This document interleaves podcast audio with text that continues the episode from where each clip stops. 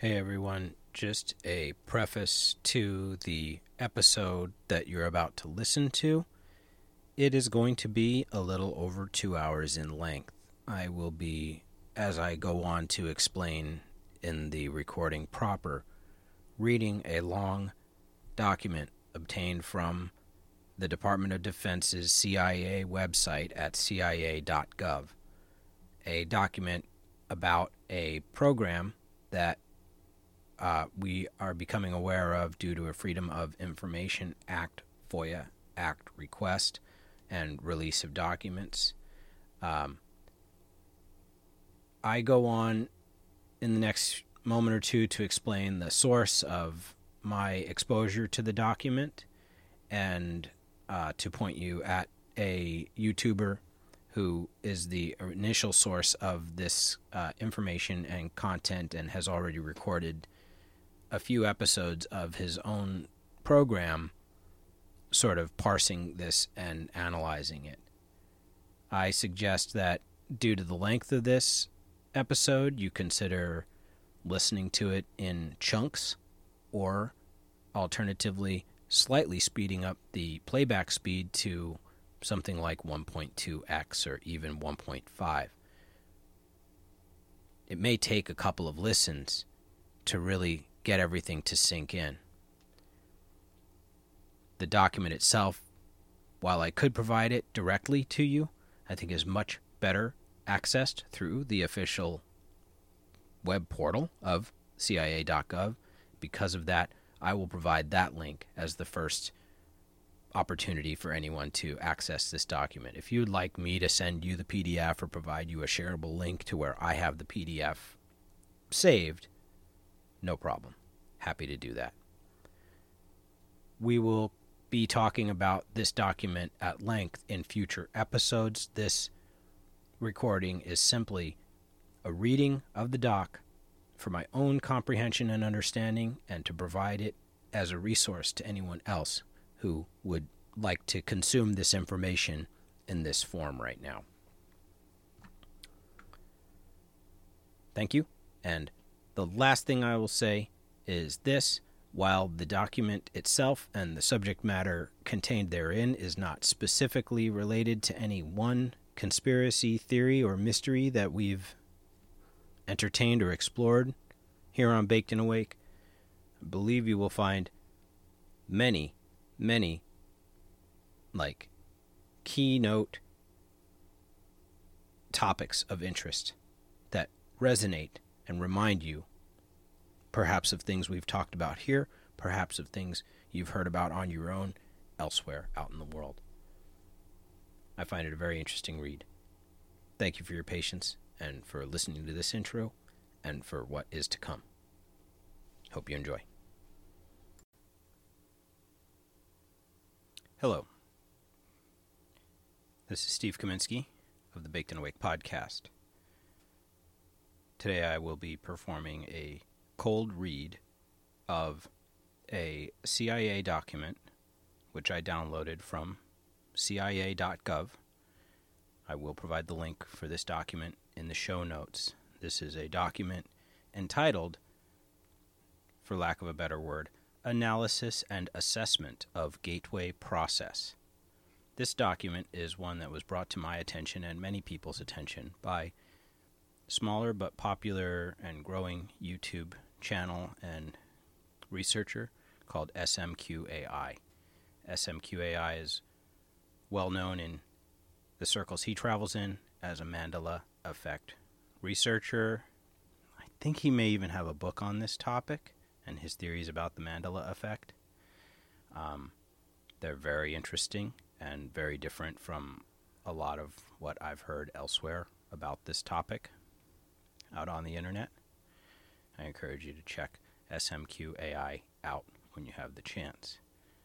I will, of course, put the link in the description for this recording. This is a draft recording, so to speak, something I am reading out loud as much for myself as for anyone who cares to listen to the document in this fashion. This is a document that I've printed out and have in paper form in front of me. I've, I've reviewed the PDF. enough of it uh, as far as I could go on screen to know that I did want to print the 29 pages that this doc is. It's not super long.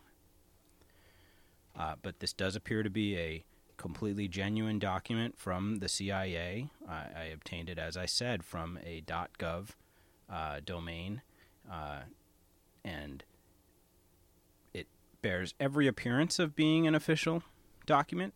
This is said to have been obtained as a result of a FOIA request. This was approved for release some time ago, but perhaps wasn't made visible until it was requested in a recent FOIA request, Freedom of Information Act, to spell that out for folks who may be unfamiliar with that acronym. Uh, and came to SMQ AI's attention sometime in the last few months.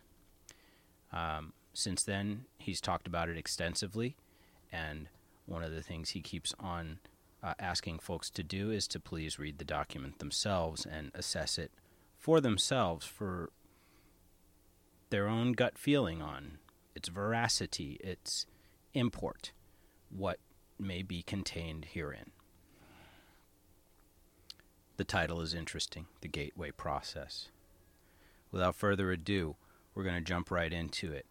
I will say that if this reading proves a bit clunky and long, as I said, this recording may come down in favor of a streamlined re recording audio version of this doc because I think it may be useful for folks to have one. Starting up top Approved for release. September 10th, 2003. CIA RDP 96 dash 00788 R 17002 10016 5. Department of the Army. U.S. Army Operational Group. U.S. Army Intelligence and Security Command. Fort George G. Meade, Maryland, 20755. It would appear the original date of this document dates to the 9th of June, 1983. There's a code opposite that IAGPC 0. That's directly below a Department of Defense shield depicting the eagle with Department of Defense and United States of America. Going around it, you know, laurel branch underneath the eagle. The eagle's clutching the uh, few arrows and has a bunch of stripes radiating over its head like sunlight. So, standard Department of Defense seal. Again, subject analysis and assessment of gateway process. 2. Commander, U.S. Army Operational Group, Fort Meade, Maryland, 20755. 1.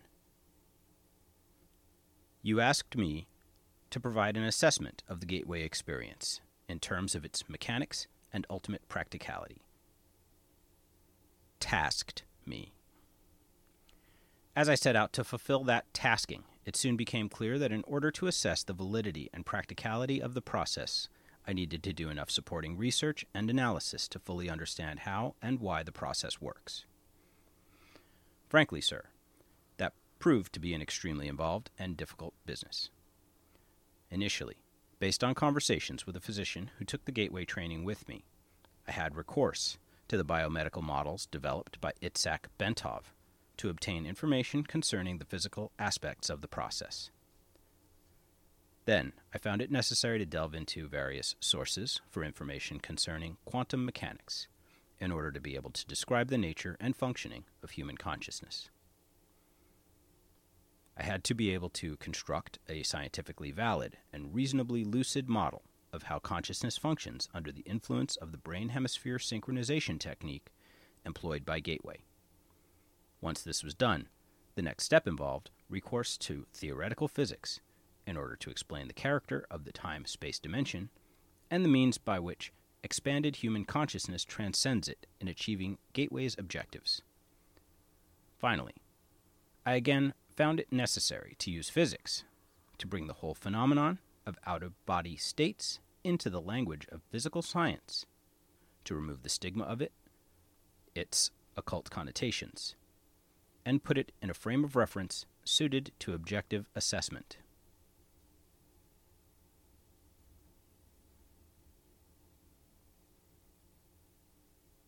Two, I began the narrative by briefly profiling the fundamental biomedical factors affecting such related techniques as hypnosis, biofeedback, and transcendental meditation, so that their objectives and mode of functioning could be compared in the reader's mind with the gateway experience as the model of its underlying mechanics was developed. Additionally, that introductory material is useful in supporting the conclusions of the paper. I indicate that at times these related techniques may provide useful entry points to accelerate movement accelerate movement into the gateway experience.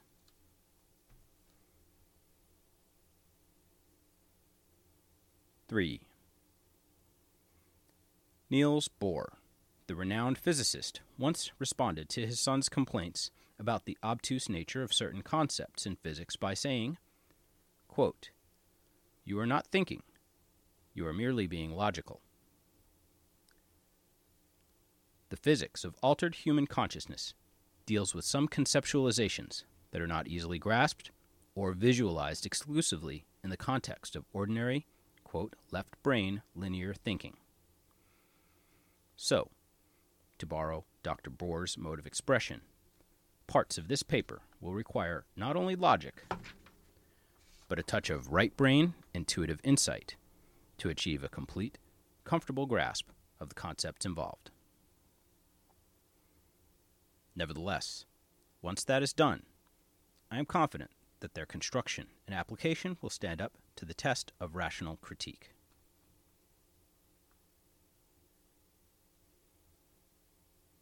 Four. Paradoxically, having gone to such great lengths to avoid trying to render judgments based on an occult or dogmatic frame of reference, in the end I found it necessary to return, at least briefly, to the question of the impact of the gateway experience on common belief systems. I did so because, although it was essential to avoid attempting to render an assessment in the context of such systems, I felt that it was necessary, after having completed the analysis, to point out that the resulting conclusions do not do any violence to the fundamental mainstream of either Eastern or Western belief systems unless that point is clearly established. The danger exists that some people will reject the whole concept of the gateway experience in the mistaken belief that it contradicts and is therefore alien to all that they hold to be right and true.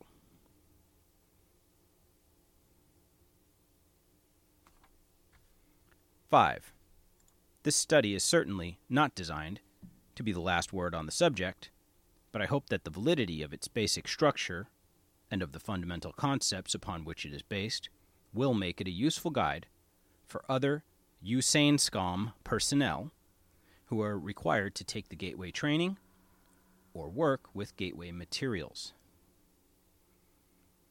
This introductory page is signed Wayne M. McDonnell, Lieutenant Commander, Commander, comma, DET 0. It says LTC, comma MI, which I believe is Lieutenant Commander. MI might be, you know, medical.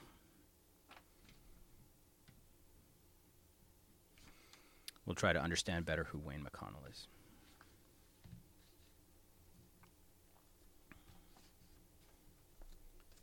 On to the main document. The Gateway Experience Brain Hemisphere Synchronization in Perspective. 1. Introduction.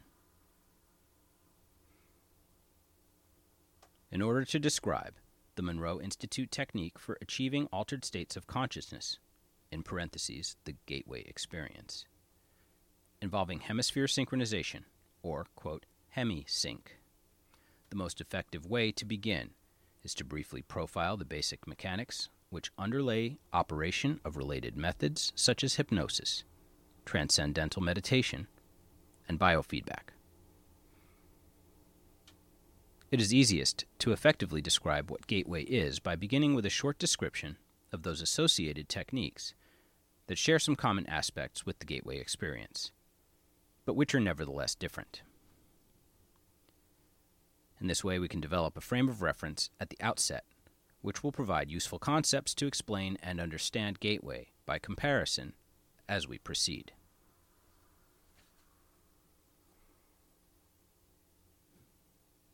2. Hypnosis. According to the theories of psychologist Ronald Stone and the biomedical engineering models of Itzhak Bentov, hypnosis is basically a technique which permits acquisition of direct access to the sensory motor cortex and pleasure centers and lower cerebral, in parentheses, emotional, positions, portions. Again parentheses, and associated pleasure centers of the right side of the human brain. Following successful disengagement of the stimulus screening function of the left hemispheres of the brain.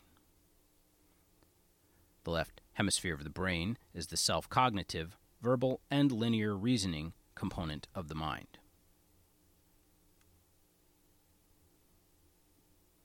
It fulfills the function of screening incoming stimuli by categorizing, assessing, and assigning meaning prior to allowing passage to the right hemisphere of the mind.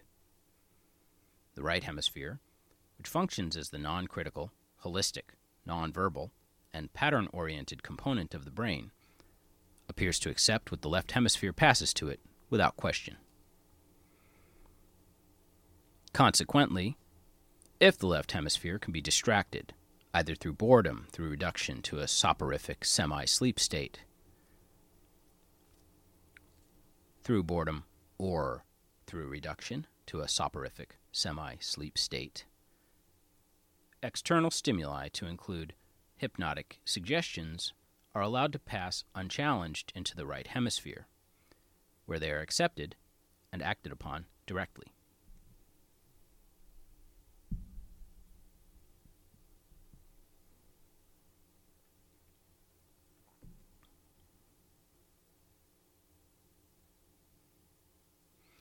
The result may involve an emotional reaction originating in the lower cerebral region, sensory, motor responses requiring involvement of the cortex, and so on.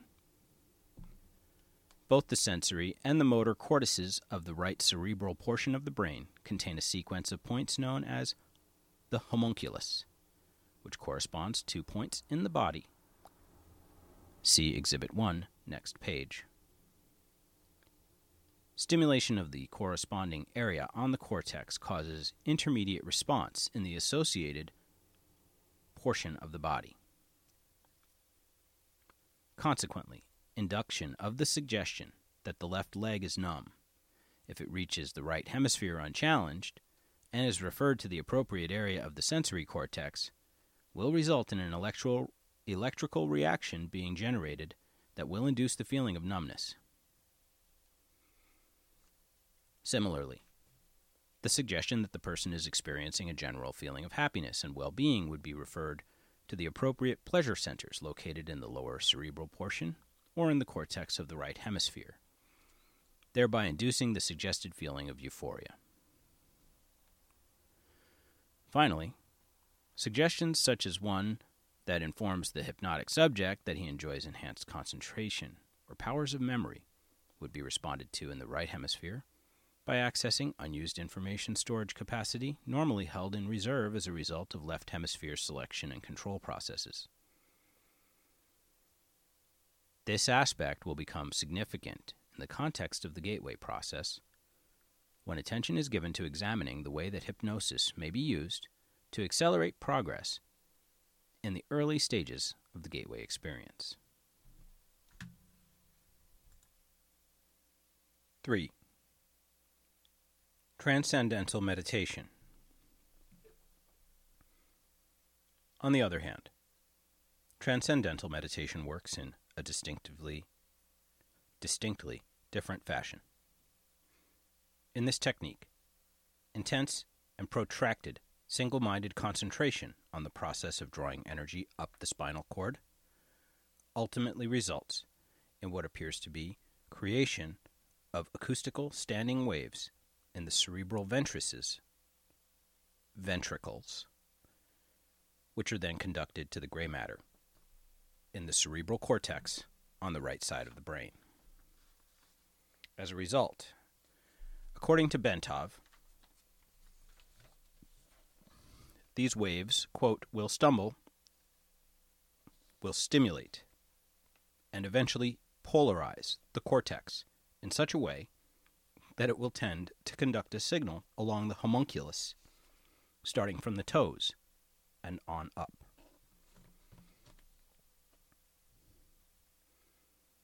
The Bentov biomedical model, as described in a book by Lee Sannella, MD, entitled Kundalini Psychosis or Transcendence, states that the standing acoustical waves are the result of an altered rhythm of heart sounds which are occasioned by prolonged practice of meditation, which set up sympathetic vibrations in the walls of the fluid filled cavities which comprise the third and lateral ventricles of the brain.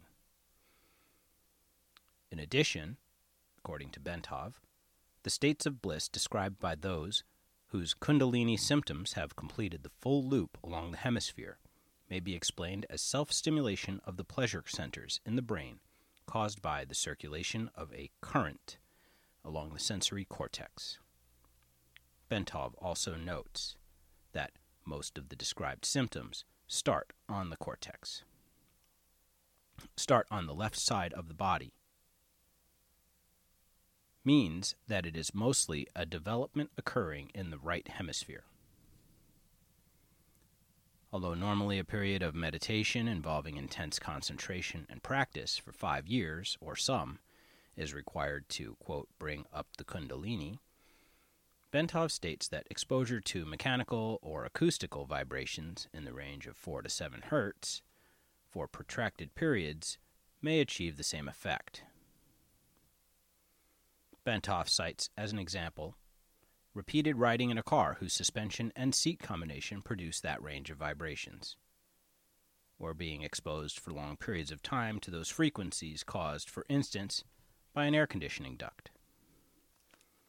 He also notes that the cumulative effect of these vibrations may be able to trigger a spontaneous physio kundalini sequence in susceptible people who have a particularly sensitive nervous system.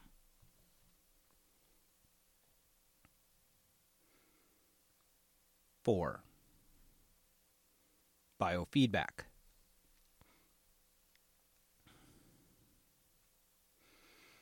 The third consciousness altering methodology which will be briefly described, is biofeedback. Biofeedback is somewhat unique in that it actually employs the self cognitive powers of the left hemisphere to gain access to such areas of the right brain as the lower cerebral, motor, and sensory cortices, and assorted pain or pleasure centers. Instead of suppressing the left hemisphere, as is done in hypnosis, or largely bypassing and ignoring it as is done in transcendental meditation. Biofeedback teaches the left hemisphere first to visualize the desired result, and then to recognize the feelings associated with the experience of successful right hemisphere access to the specific lower cerebral cortex, pain or pleasure, or other areas in the manner needed to produce the desired result.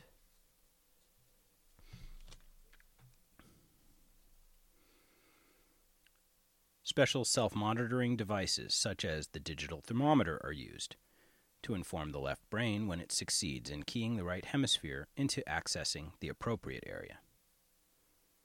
Once this is done, the left brain can then repeatedly instruct the right brain to reestablish the pathways involved so as to produce the same external, objective measures of success. In this way, the pathways are strengthened and emphasized to such an extent that the left brain consciousness is enabled to access appropriate areas in the right brain using a conscious demand mode. For example, if the subject wishes to increase the circulation in the left leg in order to speed up healing. He may concentrate with his left brain on achieving that result while carefully monitoring a digital thermometer connected to the left leg. When the concentrated effort begins to achieve success, the digital thermometer will register an increase in the temperature of the left leg. At that point, the subject can mentally, left brain, in parentheses, associate the sensations experienced with the result achieved and begin and can begin to emphasize by memory recall the same process to cause its strengthening by affirmation and repetition. In this way, pain can be blocked. Healing can be enhanced. Malignant tumors can apparently be suppressed and ultimately destroyed. The body's pleasure centers can be stimulated, and a variety of specific psychological, physiological results may be achieved. In addition, biofeedback may be used to greatly accelerate achievement of deep meditative states, particularly for beginners who have no experience in meditative techniques and whose progress in that methodology is enhanced through effective visualization and external objective affirmation. Display of the subject's brainwave pattern on a cathode ray tube has proven to be a laboratory validated means by which subjects may quickly learn to place themselves in profoundly relaxed states, characterized by the sort of quietude and singularity of mental focus associated with advanced meditation.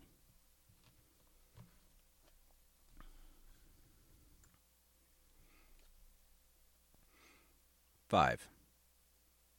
Gateway and HemiSync. Now that we have briefly profiled the basic mechanics of the principal techniques for altering or expanding consciousness, which share some of the objectives and or methods employed in the gateway experience, we may proceed to focus on what that technique actually involves. Fundamentally, the Gateway experience is a training system designed to bring enhanced strength, focus, and coherence to the amplitude and frequency of brainwave output between the left and right hemispheres, so as to alter consciousness, moving it outside the physical sphere so as to ultimately escape even the restrictions of time and space. The participant then gains access to the various levels of intuitive knowledge which the universe offers. What differentiates the gateway experience from forms of meditation is its use of hemisync technique, which is defined in a monograph by Monroe Institute trainer Melissa Yeager as, quote, a state of consciousness defined when the EEG patterns of both hemispheres are simultaneously equal in amplitude and frequency. Although hemisync seems to be rather rare and of only short duration in ordinary human consciousness, Melissa Yeager with a J, could be Jagger, states that audio techniques developed by Bob Monroe can induce and sustain hemisync with the Institute's basic Focus 3 tapes. She also notes that studies conducted by Elmer and Alice Green at the Menninger Foundation have shown that a subject with 20 years of training in Zen meditation could consistently establish hemisync at will, sustaining it for over 15 minutes.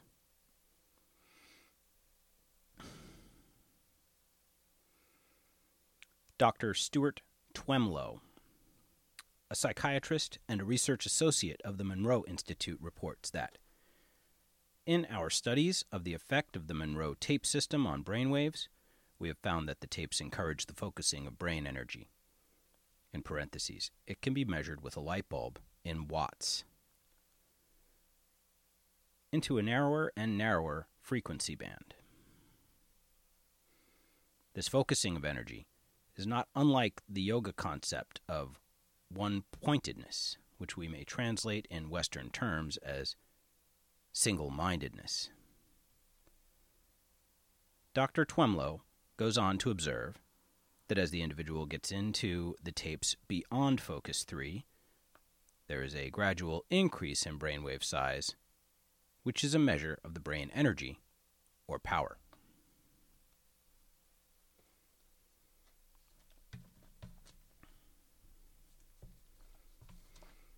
Six. Lamp versus laser. Melissa Jager uses a metaphor to help clarify the process involved in the use of hemisync in the gateway experience. She points out that the human mind in its natural state may be likened to an ordinary lamp which expends energy in the form of both heat and light, but in a chaotic, incoherent way, which diffuses its energy over a wide area of rather limited depth. On the other hand, the human mind, under the discipline of hemisync, acts after the fashion of a laser beam, which produces a disciplined stream of light. The stream of energy is projected with total coherence of both frequency and amplitude, such that the surface area of a laser beam contains billions of times the concentrated energy found in a similar surface area on the Sun. Gateway assumes that once the frequency and amplitude of the human brain are rendered coherent, it is possible to begin accelerating both so that the human mind is soon resonating at ever higher vibrational levels. The mind can then bring itself into synchronization with more sophisticated and rarefied energy levels in the universe. The mind, when operating at these increasingly rarefied levels, is assumed to be capable of processing the information thus received through the same fundamental matrix by which it makes sense of ordinary physical sensory input to achieve meaning in a cognitive context. Such meaning is usually perceived visually in the form of symbols, but may also be perceived as astonishing flashes of holistic intuition, or even in the form of scenarios involving both visual and oral perception. The mechanics by which this mind exercises, by which the mind exercises, the consciousness function will be addressed in more detail later in this paper.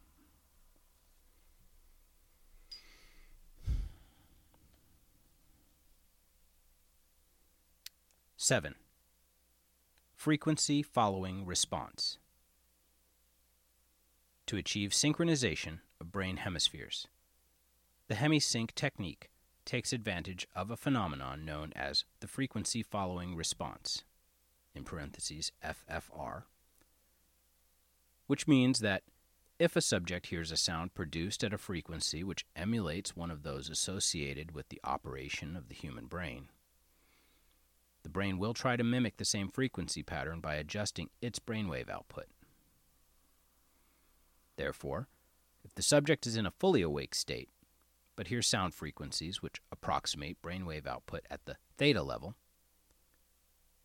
the subject's brain will endeavor to alter its brainwave pattern from the normal beta to the theta level.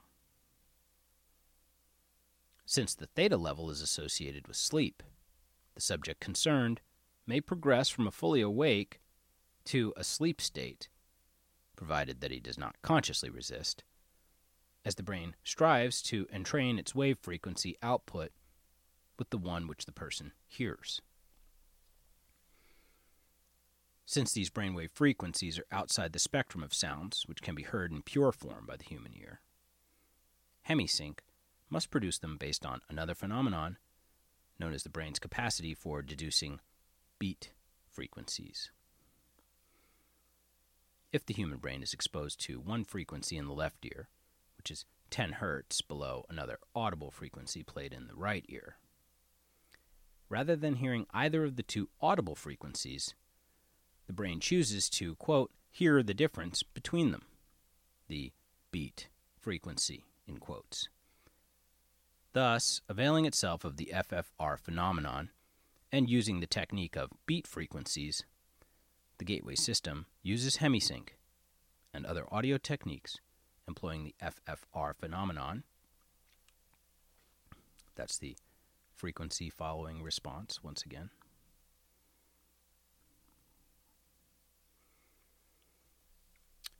The FFR phenomenon to introduce a variety of frequencies which are played at virtually subliminal, marginally audible level.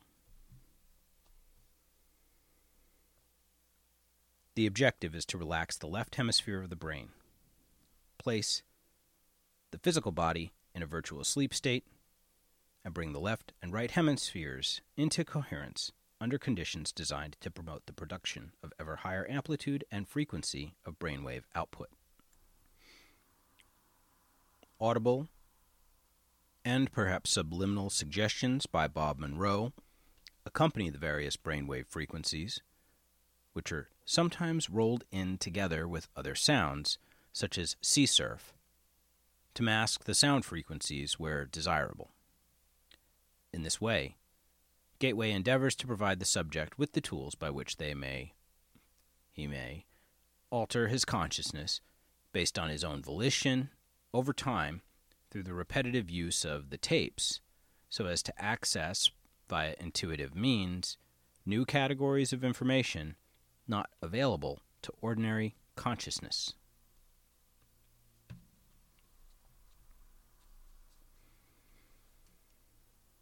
Eight. Role of resonance. However, brain coherence through entrainment to quote beat frequencies introduced via stereo headphones is only part of the reason why the gateway system works.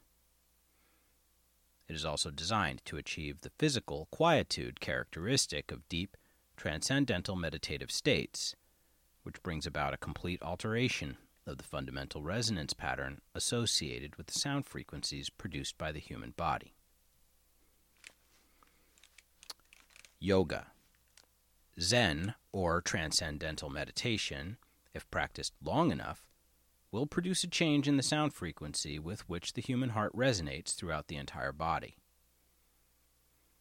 According to Bentov, this change in resonance results from elimination of what the medical profession calls, quote, the bifurcation echo, so that the sound of the heartbeat can move synchronously up and down the circulatory system in a harmonious resonance approximately seven times a second. Bentov describes the role played by the bifurcation echo as follows When the left ventricle of the heart ejects blood, the aorta, being elastic, balloons out to just beyond the valve and causes a pressure pulse to travel down along the aorta. When the pressure pulse reaches the bifurcation in the lower abdomen, which is where the aorta forks into two to go into the legs, part of the pressure pulse rebounds and starts traveling up the aorta. If in the meantime the heart ejects more blood and a new pressure pulse is traveling down, these two pressure points will eventually collide somewhere along the aorta and produce an interference pattern.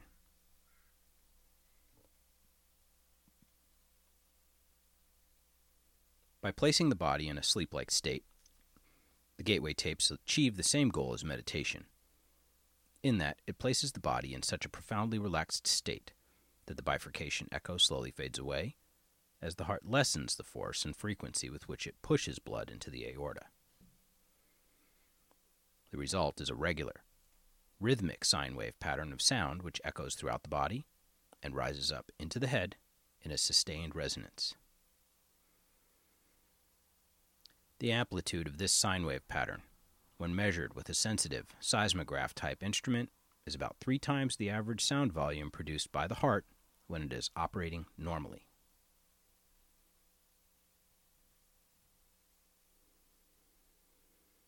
Nine. Brain stimulation.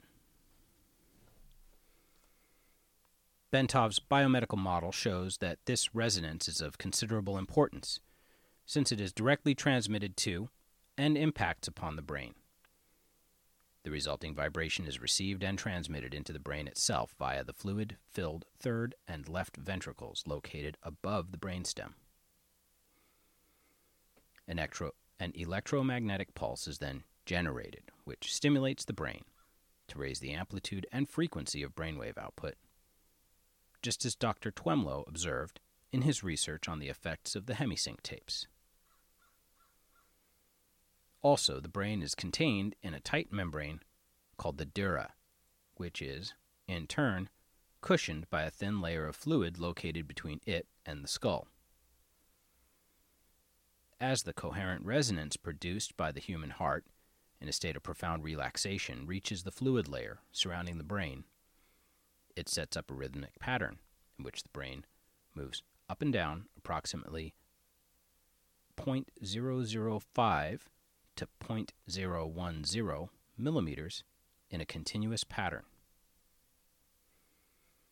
The self reinforcing character of resonant behavior accounts for the body's ability to sustain this movement despite the minimum level of energy involved.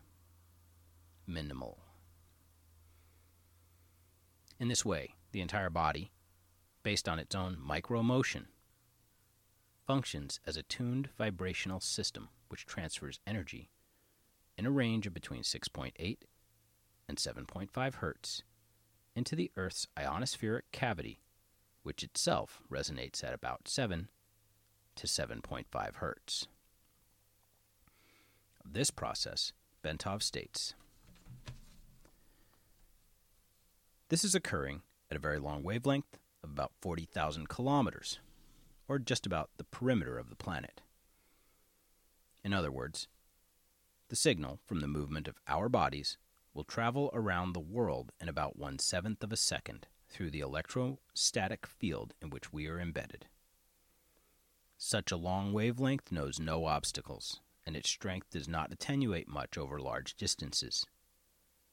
Naturally, it will go through just about anything metal, concrete, water, and the fields making up our bodies.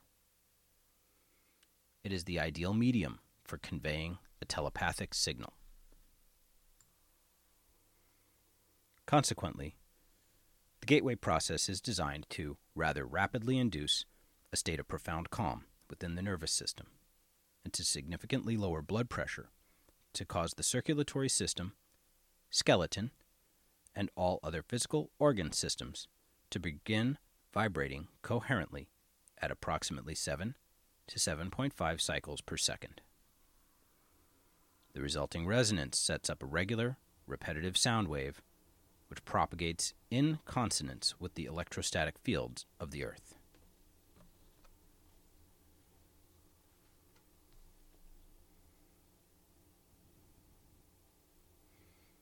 Ten. Energy entrainment.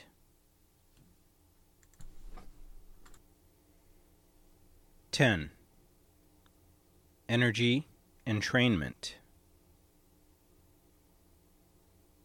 As the body is turned into a coherent oscillator vibrating in harmony with the surrounding electrostatic medium. The specific exercises, including in the gateway tapes, enjoin the participant to build up the energy field surrounding his body, presumably by using energy from the Earth's field which the body is now entraining because of its ability to resonate with it. This puts the body's energy field into homogeneity with its surrounding environment and provote, promotes movement of the seat of consciousness into the surrounding environment, partly in response to the fact that the two electromagnetic medians are now a single energy continuum. Thus, the same process, which moves the brain into focused coherence at steadily higher levels of frequency and amplitude so as to entrain analogous frequencies in the universe for data collection, also promotes enhancement of bodily energy levels to a point adequate to permit the subject to experience an out of body movement when he is ready to do so in parentheses. More will be said about this topic later. In addition, by resonating with the Earth's electromagnetic sphere, the human body creates a surprisingly powerful carrier wave to assist the mind in communication activity with other human minds similarly tuned.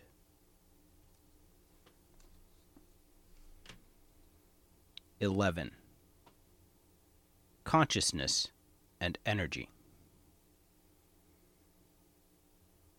Before our explanation can proceed any further, it is essential to define the mechanism by which the human mind exercises the function known as consciousness, and to describe the way in which that consciousness operates to deduce meaning from the stimuli which it receives. To do this, we will first consider the fundamental character of the material world in which we have our physical existence in order to accurately perceive the raw stuff with which our consciousness must work. The first point which needs to be made is that the two terms, matter and energy, tend to be misleading if taken to indicate two distinctly different states of existence in the physical world that we know it. Indeed, if the term matter is taken to mean solid substance as opposed to energy, which is understood to mean a force of some sort, then the use of the former is entirely misleading. Science now knows that both the electrons which spin in the energy field located around the nucleus of the atom and the nucleus itself are made up of nothing more than oscillating energy grids.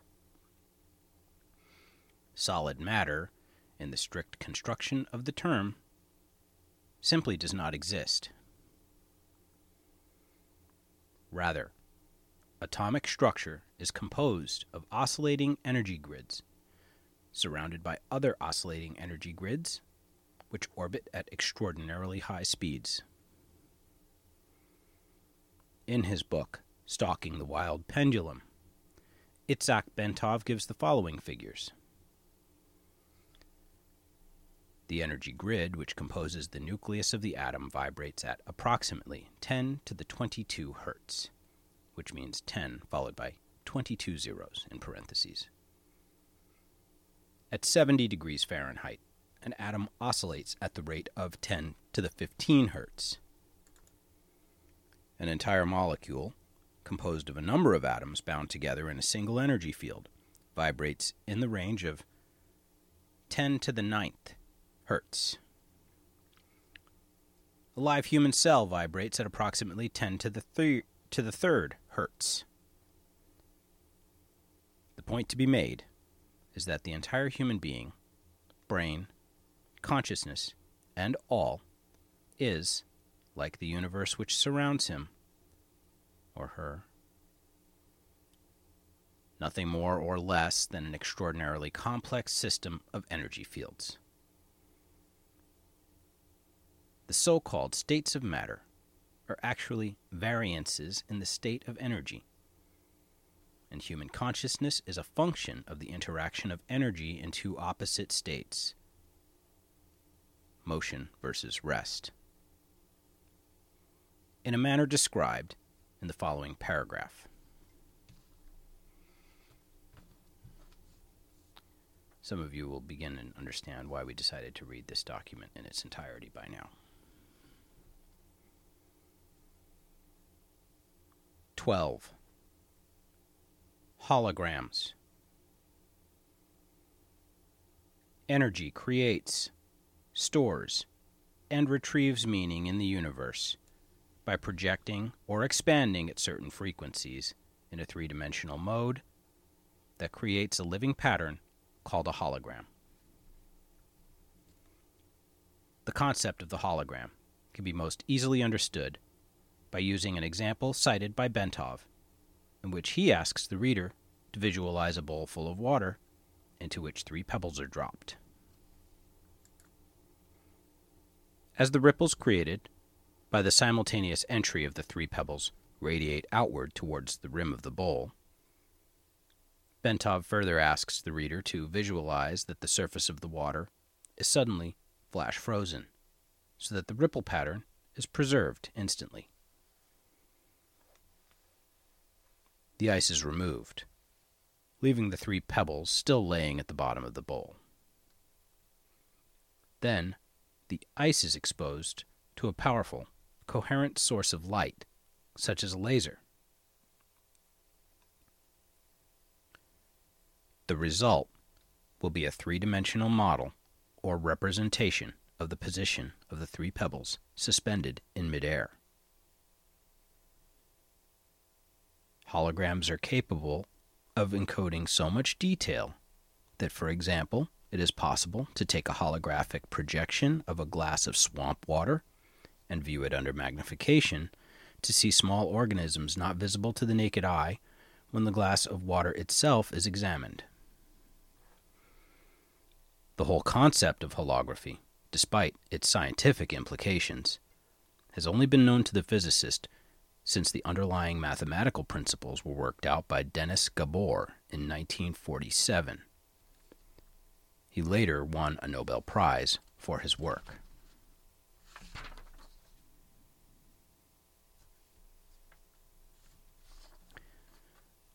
Laboratory demonstration of Gabor's work only occurred years later, following invention of the laser. As biologist Lyall Watson explains, the purest kind of light available to us is that produced by a laser which sends out a beam in which all the waves are of one frequency, like those made by an ideal pebble in a perfect pond. When two laser beams touch, they produce an interference pattern of light and dark ripples that can be recorded on a photographic plate. And if one saw the beams, instead of coming directly from the laser, is reflected first off an object such as a human face, the resulting pattern will be very complex indeed, but it can still be recorded. The record will be a hologram of the face.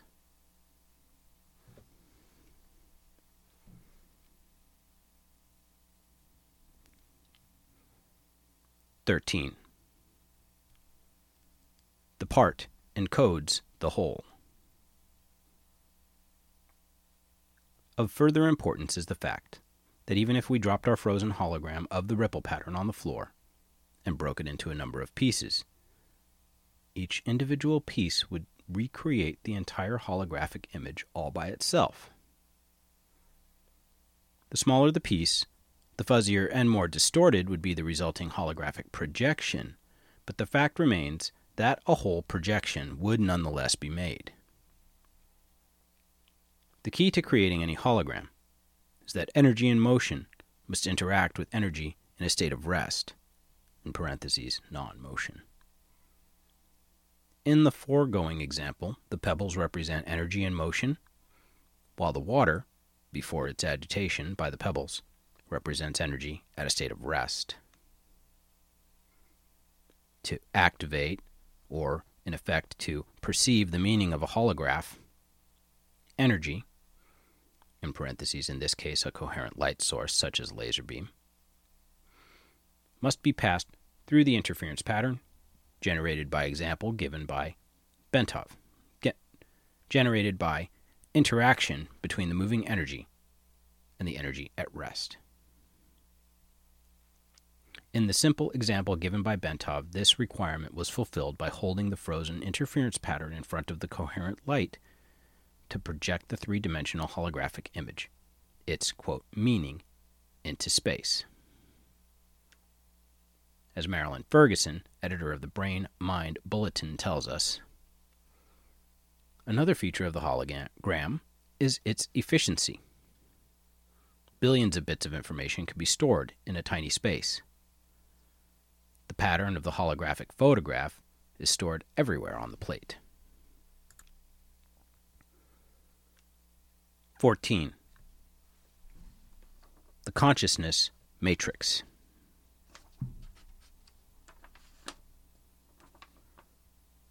The universe is composed of interacting energy fields, some at rest and some in motion. It is, in and of itself, one gigantic hologram of unbelievable complexity. According to the theories of Karl Pribram, a neuroscientist at Stanford University, and David Bohm, a physicist at the University of London. The human mind is also a hologram which attunes itself to the universal hologram by the medium of energy exchange, thereby deducing meaning and achieving the state which we call consciousness.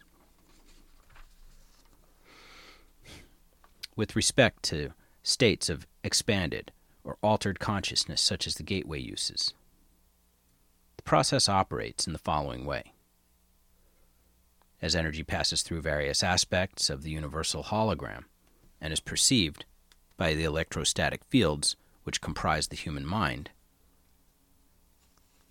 the holographic images being conveyed or projected upon those electrostatic fields of the mind and are perceived or understood to the extent that the electrostatic field is operating at a frequency and amplitude that can harmonize with and therefore read, quote unquote, the energy carrier wave pattern passing through it.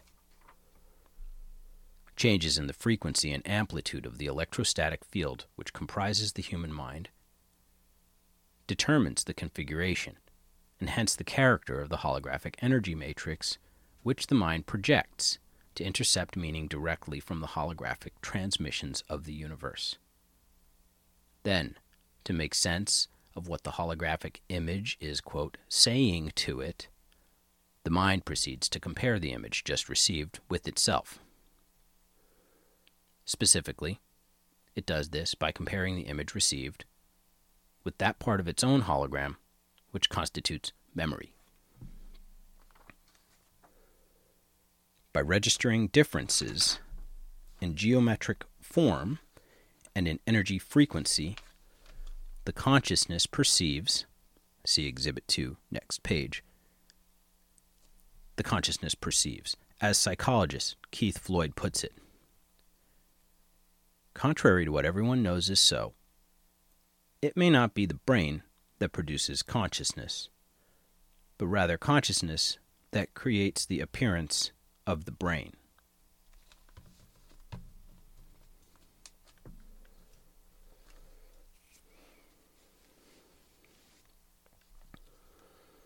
Fifteen. Brain in phase. The consciousness process is most easily envisaged if we picture the holographic input with three dimensional grid system superimposed over it such that all of the energy patterns contained within can be described in terms of three dimensional geometry, using mathematics to reduce the data to two dimensional form. Bentov states that scientists suspect that the human mind operates on a simple binary quote, go, no go system, as do all digital computers. Therefore, once it superimposes a three dimensional matrix over holographic information it wishes, wishes to interpret and reduces that information mathematically to two dimensional form, it can be completely process it can completely process it using its fundamental binary system, just as any computer made by the hand of man can process volumes of data and make various comparisons between the data and information stored in its digital memory. Our minds operate in the same way, perceiving by comparison only. Bentov states the proposition this way Our whole reality is constructed by constantly making such comparisons. Whenever we perceive something, we always perceive differences only. In states of expanded consciousness, the right hemisphere of the human brain, in its holistic, nonlinear, and nonverbal mode of functioning, acts as the primary matrix or receptor for this holographic input, while, by operating in phase or coherence with the right brain, the left hemisphere provides the secondary matrix through its binary, computer like method of functioning to screen further the data by comparison and reduce it to a discrete, two dimensional form.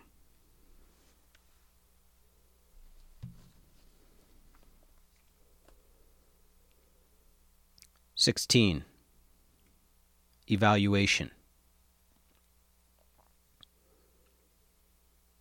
To the extent that the gateway succeeds in bringing about a refinement in energy matrix of the mind, it succeeds in expanding or altering human consciousness so that it can perceive without recourse to the intercession of the physical senses, such that ever more of the universal hologram, in parentheses, not, of course, accessible by sense perception, can ultimately be perceived and understood.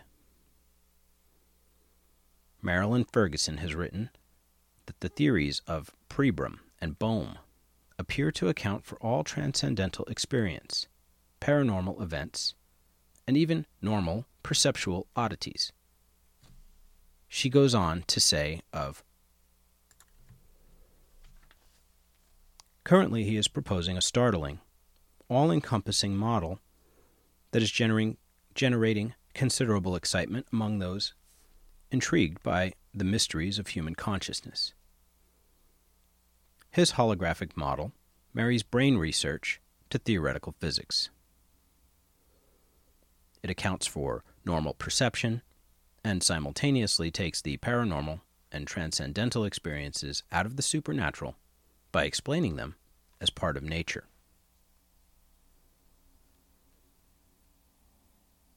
Like certain strange discoveries of a quantum physics, the radical reorientation of this theory suddenly makes sense of paradoxical sayings of mystics throughout the ages.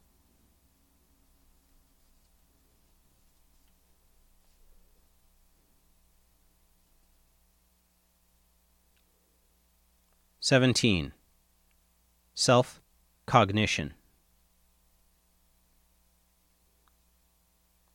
To complete our outline of the process by which the mind achieves and exercises consciousness, we must also describe the mechanism which accounts for the aspect of human thought that differentiates it from the consciousness of plants or animals, i.e., self cognition. Humans not only know, but they know that they know. They are able to monitor the process of their own thinking and maintain an awareness of it. Moreover, they can conduct a comparative assessment, evaluating the functioning of their thought processes against various objective standards they have adopted. Objective was in quotes.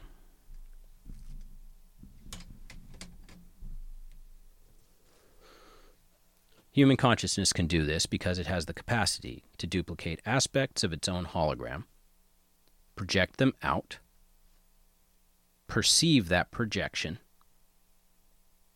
put it through comparison with the memory aspect, in parentheses where its evaluation standards of measure are stored, of its own hologram, and measure or sense the difference, differences using three dimensional geometry, and then binary go, no go pulse to yield verbal cognition about the self.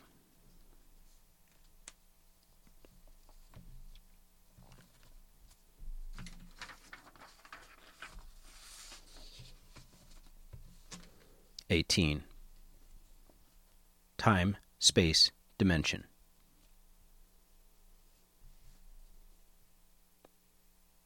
Up to this point, our discussion of the gateway process has been relatively simple and easy to follow. Now the fun begins.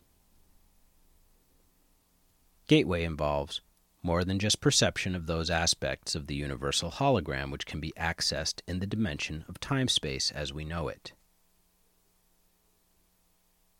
To explain how and why human consciousness can be brought to transcend the limitations of time space is the next task which must be addressed.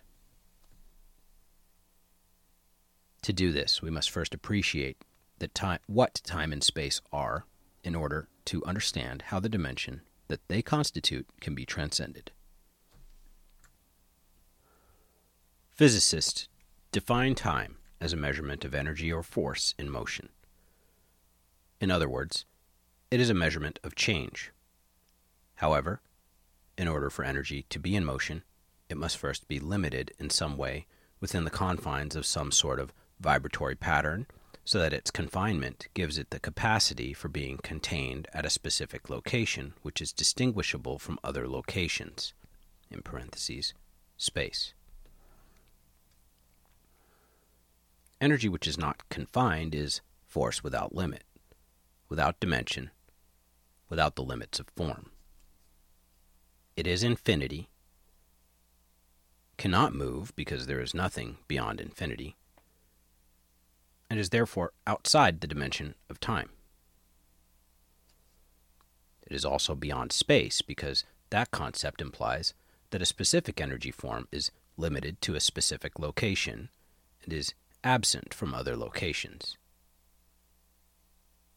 But if energy is in the state of infinity, there are no boundaries, no, quote, here, to differentiate from there, no sense of area.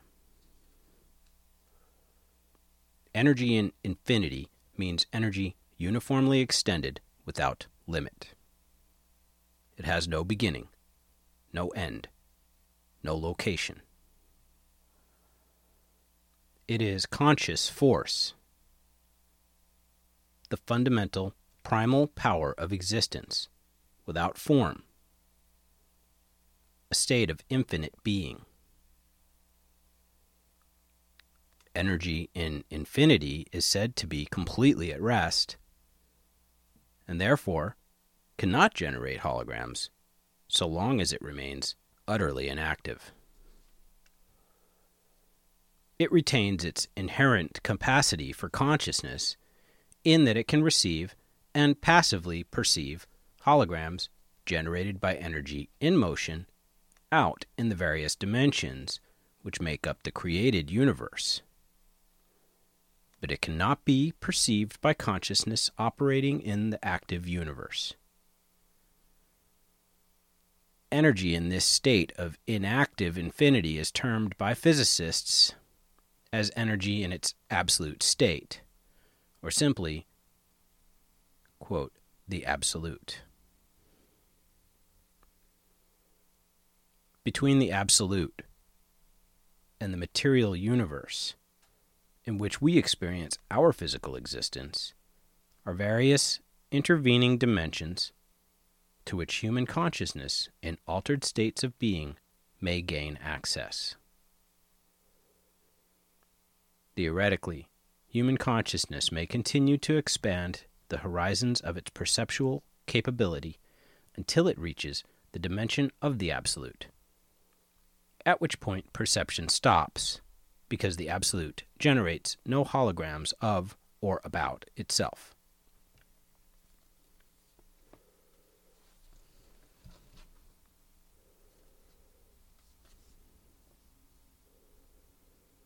Nineteen.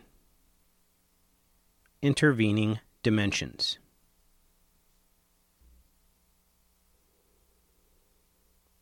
Since the Absolute is conscious energy in infinity, i.e., without boundaries, it occupies every dimension to include the time space dimension in which we have our physical existence, but we cannot perceive it. It overlays everything as do many of the intervening gradients or dimensions through which the energies of the universe pass on their way to and from their home in the state of infinity, the Absolute.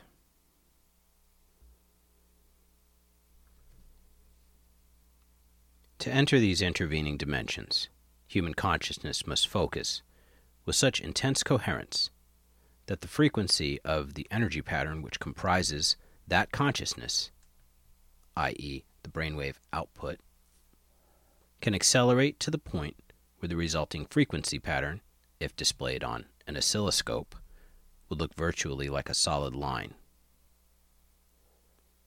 Achievement of this state of altered consciousness sets the stage for perception of non time space dimensions because of the operation of a principle in physics known as Planck's distance.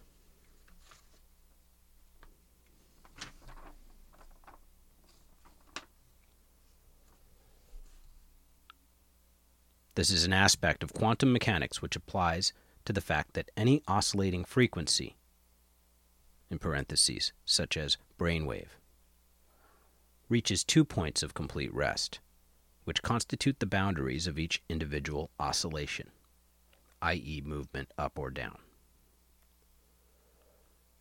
Without these points of rest, an oscillating wave pattern would be impossible, since the points of rest are required to permit the energy to change direction and thus continue vibrating between rigid limits. But it is also true that when, for an infinitesimally brief instant, that energy reaches one of its two points of rest, it, quote, clicks out of time space and joins infinity. In parentheses, see Exhibit 3, next page. That critical step out of time space occurs when the speed of the oscillation drops below 10 to the negative 33rd cm. We enter, in effect, a new world. To return to our case in point, the human consciousness wave pattern reaches such high frequency that the pattern of, quote, clickouts comes so close together that there is virtual continuity in it. Then, a portion of that consciousness is actually postulated to establish and maintain its information collection function in those dimensions located between time space and the absolute. Thus, as the almost continuous click-out pattern establishes itself in continuous phase at speeds below Planck distance but before reaching the state of total rest, human consciousness passes through the looking glass of time space after the fashion of Alice beginning her journey into Wonderland.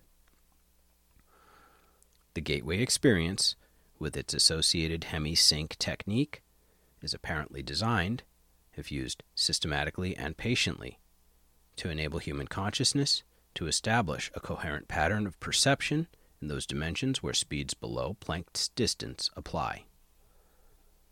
This holds true irrespective of whether the individual is exercising his consciousness while in his physical body or whether he is doing so after having separated that consciousness from the physical body, i.e., the so called out of body state mentioned earlier.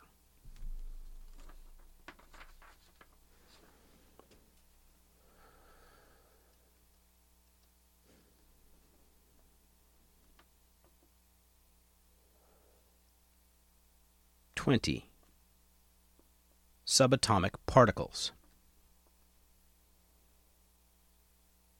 The behavior of subatomic particles provides an interesting example of the phenomena of clicking out discussed in the preceding paragraphs.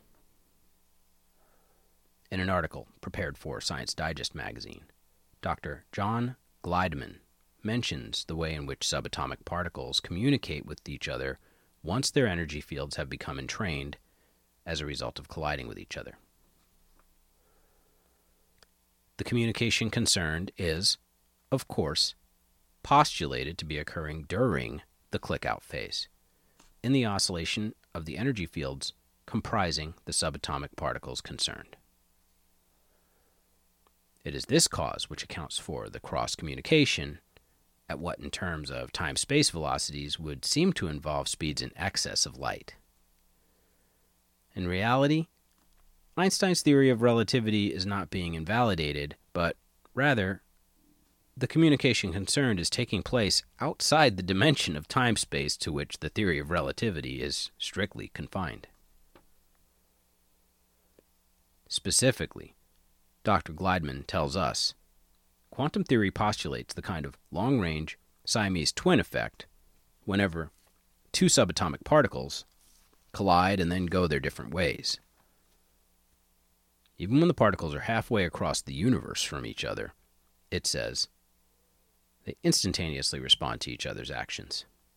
And in so doing, they violate relativity's ban on faster than light velocities. Indeed, regarding attempts to quantify what is known about the behavior of energy in dimensions apparently outside of time space, Bentov speaks about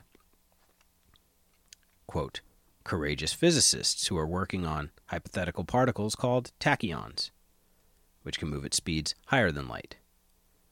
The speed of tachyons starts just above the speed of light and ranges all the way to infinite velocities.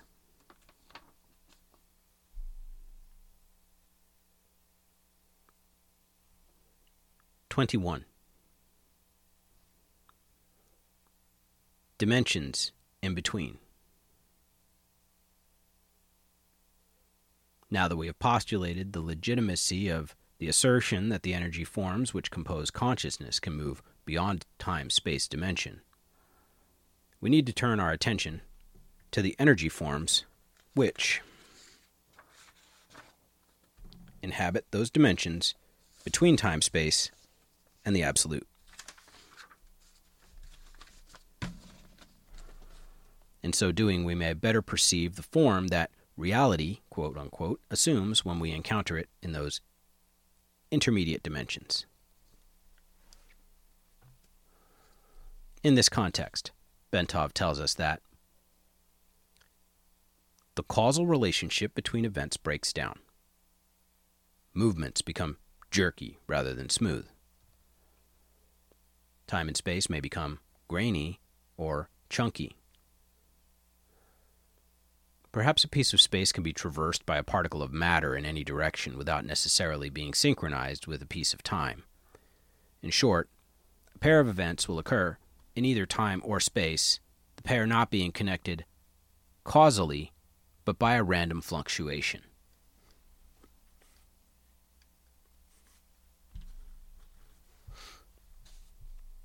What Bentov means is that inside the dimension of time space, where both concepts apply in a generally uniform way, there is a proportional relationship between them. A certain space can be covered by energy moving in either particle or wave form in a certain time, assuming a specific velocity virtually anywhere in the time space universe. The relationship is neat and predictable. However, in the intermediate dimensions beyond time space, the limitations imposed on energy to put it into a state of oscillating motion are not uniform as they are in our physical universe.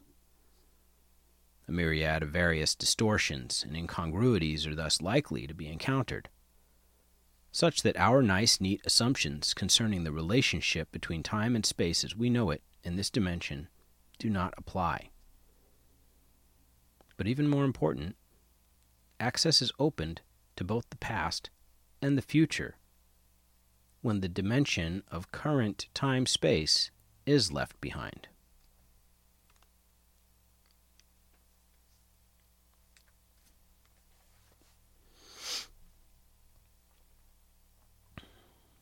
Twenty-two. Special status, out of body experience.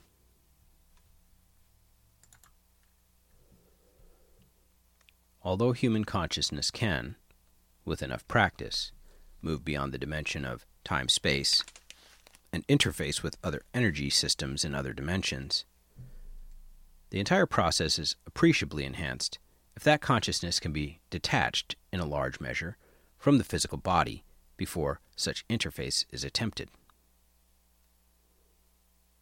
Once an individual becomes proficient in the technique of out of body movement, and then reaches the point where he is able to break out of time space while out of his body.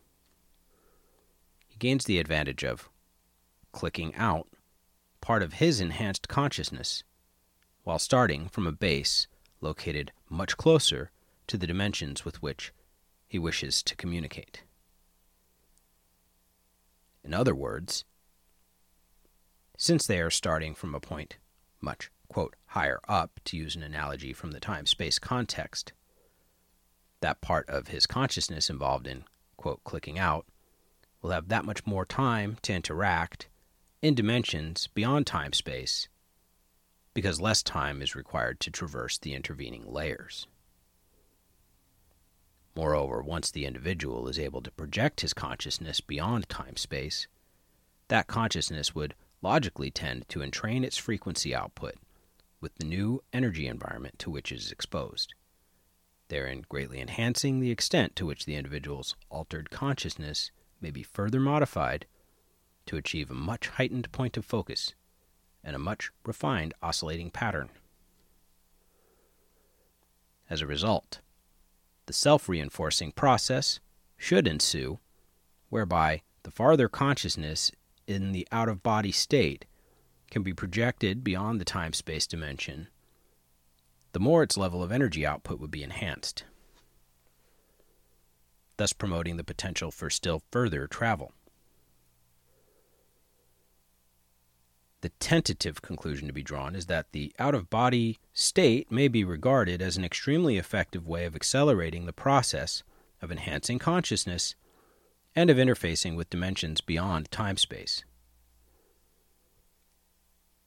If the practitioner of the gateway technique has a choice of concentrating on achieving and exploiting the out of body experience as opposed to concentrating his full efforts on expanding his consciousness exclusively from a physical base, the former would appear to promise much faster and more impressive success than does the latter.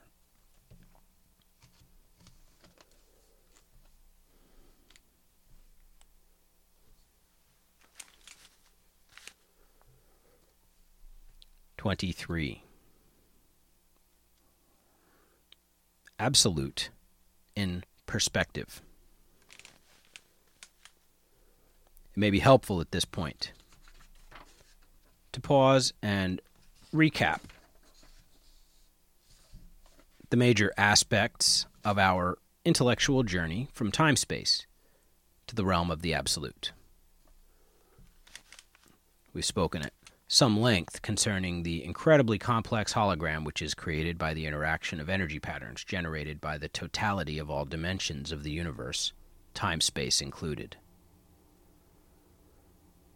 We have noted that our minds constitute energy fields which interact with various aspects of this hologram to deduce information, which is ultimately processed through the left hemisphere of our brains to reduce it to a form that we employ for the process we call thinking.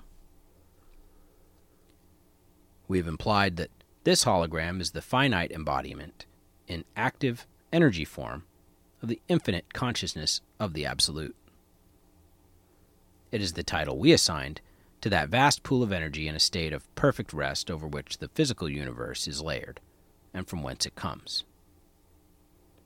Incidentally, to describe this, Bentov uses the analogy of a very deep sea, comparing the still depths of the sea to the dimension of the absolute, while assigning the storm tossed waves above to represent the physical universe with which we are familiar the slightly agitated currents of the sea to be found in between the turbulent surface and the totally still depths represent energy in the process of either going into rest, i.e., approaching infinity, or coming out of rest.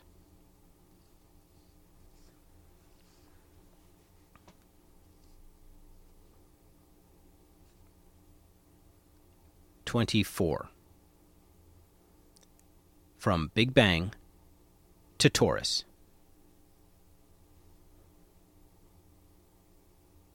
Working from the widely accepted Big Bang Theory, Bentov presents a conceptual model to depict the process of time space evolution, the relative position of the universal hologram. That hologram is often called a torus because it is thought to have the overall shape of an immense, self contained spiral basing his thesis on recent studies concerning the distribution of quasars, in parentheses, quasi stellar objects, and operating on the premise that in the universe, smaller processes tend to be mirror images of larger ones, i.e., the pattern of electrons around the nucleus of an atom mirror the way the planets orbit their suns, and so on. Bentov postulates the following scenario taking his cue from the observed capability of quasars to eject enormously concentrated beams of matter from their interiors in a controlled, non concentric version of the Big Bang, he envisages a similar process occurring in the generation of the universe. See Exhibit 4, next page. Noting that those galaxies located to the north of our own galaxy are moving away faster than those located to the south, and that those to the east and west are demonstrably more distant.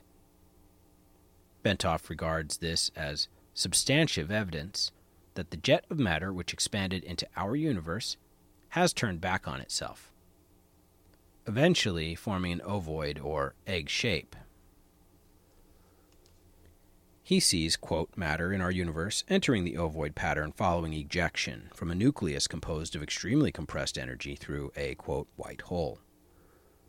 At the end of its trip to the far end of the ovoid, he sees it departing via a, quote, black hole. In such a model, time is observed to be a measure of the change which occurs as energy evolves into new, more complex forms as it progresses along the distance from the white hole side of the nucleus around the shell of this cosmic egg until it enters the black hole. In other words, as energy expelled from infinity and confined within limits by the conscious of the absolute achieves form and motion following ejection from the white hole at the top of the egg time begins as a measure of the cadence of this evolutionary movement, as, quote, reality goes around the shell of the egg on its journey to the black hole at the far end.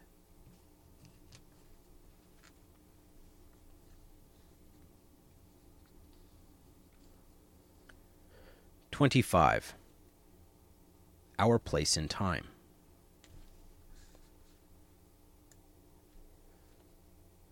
The observed distribution of galaxies suggests that our particular universe is located near the top of the egg, at the point where matter begins to fall back on itself, thus explaining why the the reason why the galaxies to the north are seen to be moving away more rapidly as they are caught up in the downturn of the stream of matter towards the far end of the cosmic egg.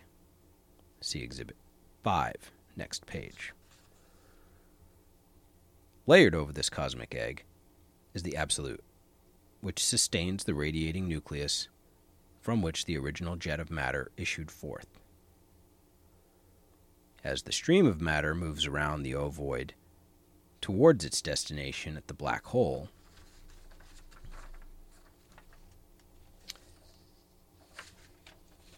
where it will be reabsorbed into the radiating nucleus and then the absolute, it generates the interference pattern within the cosmic egg, which constitutes the universal hologram, or torus. Since the torus is being simultaneously generated by matter in all the various phases of quote, time, it reflects the development of the universe in the past, present, and future, as it would be seen from our particular perspective in one phase of time. By reflecting on this model, it becomes possible to, quote, see how human consciousness brought to a sufficiently altered, in parentheses, focused state could obtain information concerning the past, present, and future, since they all exist in the universal hologram simultaneously. In the case of the future, because all of the consequences of the past and present can be seen coming together in the hologram, such that the future can be predicted or, quote, seen with total accuracy. Moreover, it is possible to see how the implosion of energy patterns would cross and recross to create an incredibly complex four dimensional hologram or torus. In spiral shape and reflection of the multidimensional developing pattern of evolution. All of the movements of the energies which comprise the universe leave their mark and hence tell their story throughout time.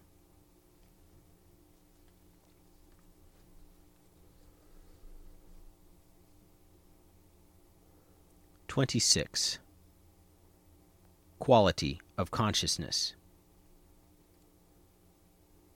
We noted earlier that the out of body state involves projection of a major portion of the energy pattern that represents human consciousness so that it may move either freely throughout the terrestrial sphere for purposes of information acquisition or into other dimensions outside of time space perhaps to interact with other forms of consciousness within the universe. Consciousness is the organizing and sustaining principle that provides the impetus and guidance to bring and keep energy in motion within a given set of parameters so that a specific reality will result. When consciousness re- reaches a state of sophistication in which it can perceive itself, in parentheses, its own hologram, it reaches the point of self cognition Human beings have this form of elevated consciousness, as does the Absolute. But in the case of the latter, it is a function of energy and its associated quality of consciousness in infinity, in parentheses, omniscience and omnipotence in perceptual unity. When energy returns to a state of total rest within the Absolute, it returns to the continuum of consciousness in the pool of limitless, timeless perception that resides there. Thus, the more complex an energy system in the material state, the more consciousness it possesses to maintain its reality.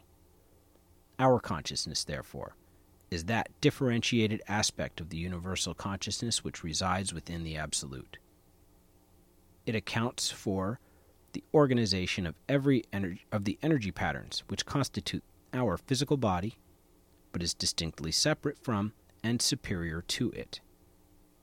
Since consciousness exists quite apart from and outside of reality, beyond the bounds of time space, it, like the Absolute, has neither beginning nor end. Reality has both a beginning and an end because it is bound within time space. But the fundamental quantum of energy and its associated consciousness is eternal. When reality ends, its constituent energy simply returns to infinity in the absolute.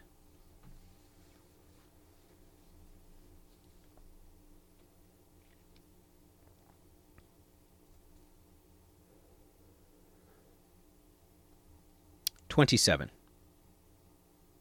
Consciousness in perspective.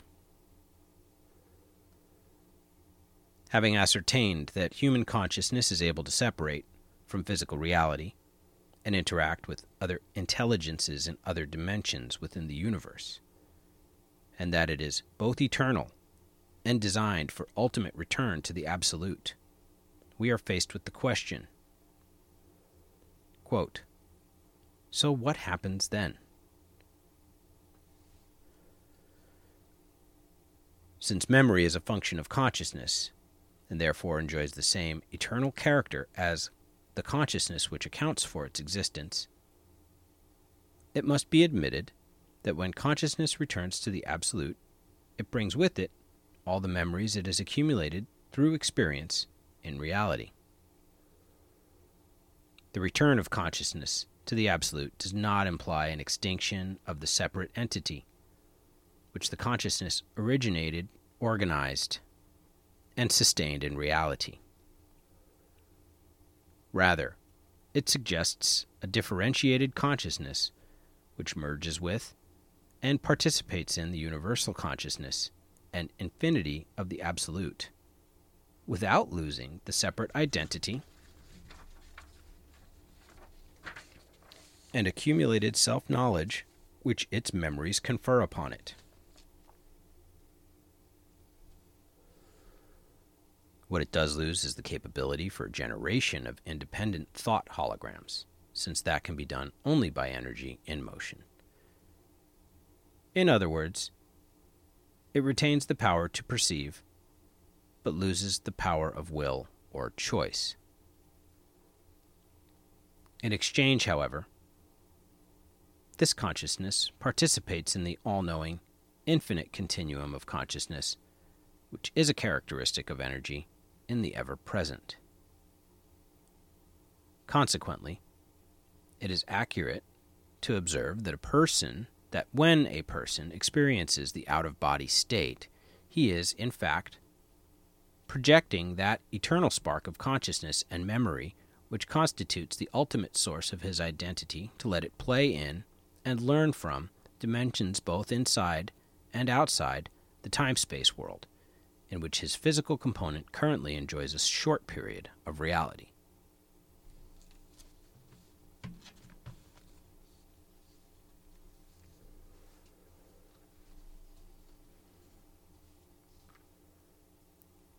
Twenty-eight. Gateway Method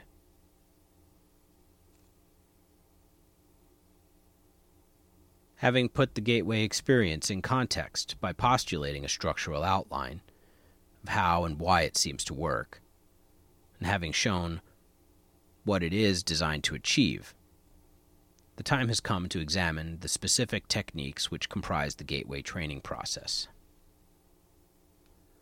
These techniques are designed to enable the user of the gateway tapes to manipulate the high energy states, which can be achieved if the user continues to work with the tapes over a period of time. The amount of time required to reach advanced energy states and to fully exploit the technique varies with the individual. The sensitivity of his nervous system, general state of mind, and the extent to which they may have previously developed facility in related techniques such as transcendental meditation are all pertinent factors affecting the speed at which she may expect to progress.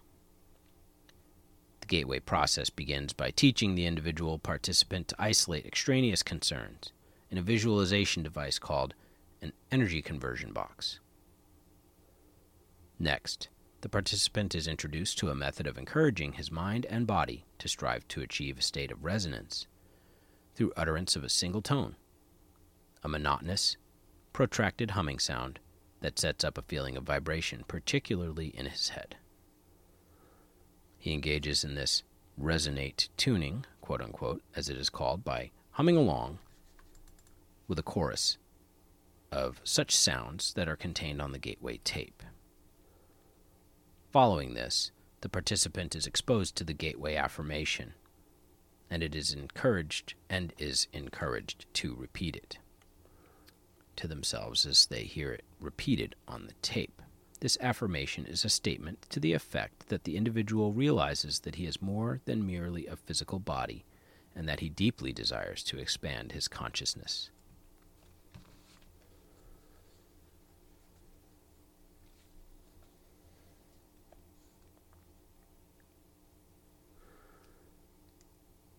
Twenty-nine. Hemisync introduced. After that, he is exposed for the first time to the hemisync sound frequencies and is encouraged to focus on and develop a perception of and appreciation for those feelings which accompany the synchronization of brainwaves that results. Next comes the technique of progressive and systematic physical relaxation while the hemisync frequencies are expanded to include additional forms of quote, pink and white noise designed to put the physical body at the virtual threshold of sleep, as well as to calm the left hemisphere of the mind while radiating the right while raising the right hemisphere to a state of heightened attentiveness. Once all of this is achieved, the participant is invited to envisage creation of an quote, energy balloon comprised of an energy flow beginning at the center of the top of the head and extending down in all directions to the feet. The energy involved in this flow then proceeds up through the body and back out into the balloon pattern again. The energy balloon, which sets up a pattern very reminiscent of the cosmic egg discussed earlier, not only enhances bodily energy flow and encourages early achievement of a suitable resonant state, but it is also designed to provide protection against conscious entities possessing lower energy levels which the participant might encounter in the event that he achieves an out of body state. It serves a precautionary purpose in the unlikely event that the participant's first out of body experience involves direct projection outside the terrestrial sphere.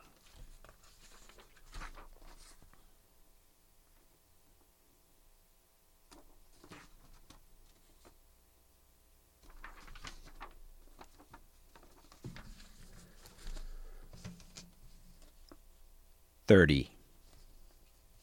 Advanced Techniques. Having reached focus 10, the participant is now ready to endeavor to achieve a state of sufficiently expanded awareness to begin actually interacting with dimensions beyond those associated with his experience of physical reality. This state is called Focus 12 and involves conscious efforts on his part while additional forms of quote, pink and white noise enter the sound streams being directed into his ears from the gateway tape, Once the participant has achieved this state of greatly expanded awareness, he is ready to begin employing a series of specific techniques or tools, as the Moreau, Monroe Institute characterizes them, which enable him to manipulate his newly found expanded awareness to obtain practical, useful feedback of value for promoting self discovery and personal growth. The specific techniques involved are described individually below.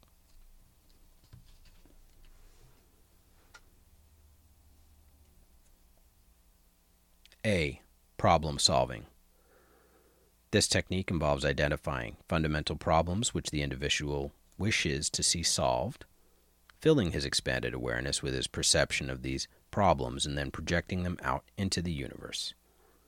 In this way, the individual enlists the assistance of what Monroe Institute calls her higher self, in other words, her expanded consciousness, to interact with the universal hologram to obtain the information required to solve the problem. This approach may be used to solve personal difficulties, technical problems in the realm of physics, mathematics, etc., practical administrative problems, and so on. Responses to the problem solving technique may be received almost immediately, but often they come based on developing intuition over the next two to three days. Frequently, frequently, the response comes in the form of a sudden, holistic perception in which the individual suddenly finds that she simply knows the answer in all of its ramifications and completely in context, sometimes without even being able to put her newly found perception into words at least initially. In some cases, the response may even arrive in the form of visual symbols which the individual will, quote, see with their mind while they're in the Focus 12 state, and which they will have to interpret after they return to normal consciousness.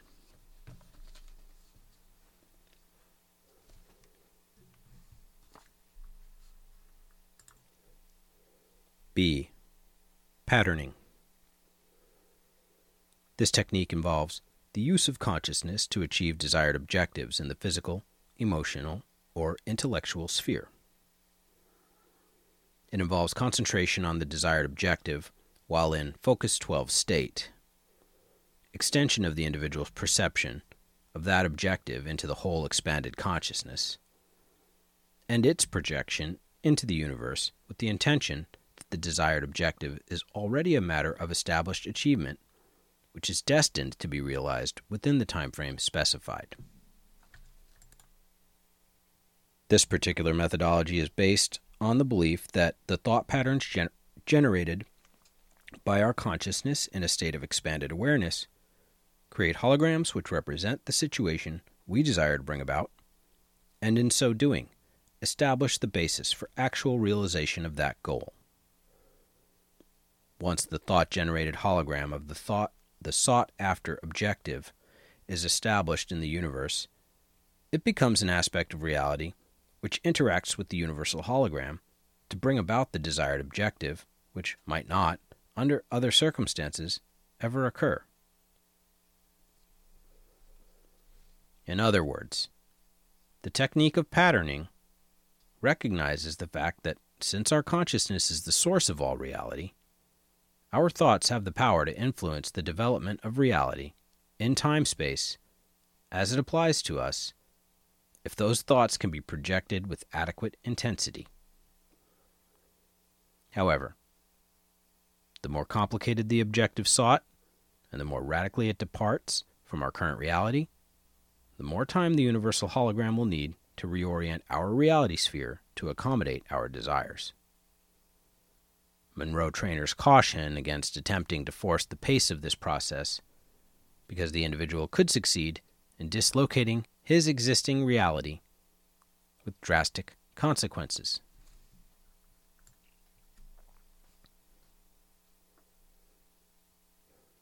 C. Color breathing. The next technique is called color breathing and is designed to use the expanded awareness and highly focused attentiveness associated with the Focus 12 state to imagine various colors in a particularly intense and vivid manner so as to use them to resonate with and in turn to activate the body's own energies. Fundamentally, in terms of practical application, it is a healing technique which is designed to restore the body and to enhance its physical capabilities by balancing, revitalizing, and retuning bodily energy flows. It is predicated on the principle that the body's electromagnetic field is capable of altering its resonance pattern so as to entrain energy from the Earth's electrostatic field for its own use.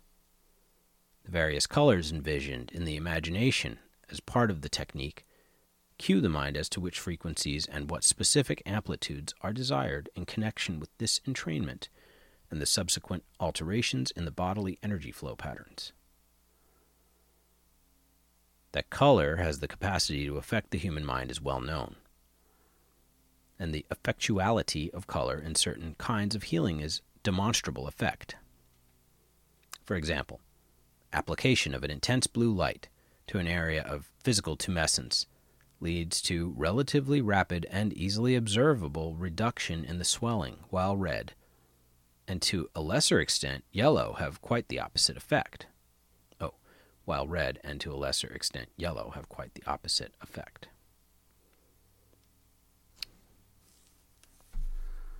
However, in the HemiSync application of the technique, external light sources are not involved, but rather the mind is the sole agent of the healing and revitalization.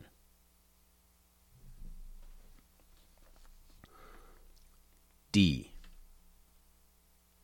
Energy Bar Tool. Magic wands and enchanted scepters have been part of the folklore and occult practices of many cultures. The scepters, staffs, and maces carried by monarchs and high priests alike occur with such frequency in the history of bygone eras as to suggest that at the very least these items are aspects of some type of archetypical symbol which the human mind seems to appreciate, perhaps quite subliminally. In any case, the energy bar tool technique involves envisaging a small, intensely pulsating dot of light, which the participant charges in his imagination with enormous energy until it is virtually, virtually pulsating. Participant then extrudes the dot into the shape of a sparkling, vibrating cylinder of energy, which they then use to channel force from the universe to selected parts of their body for purposes of healing and revitalization.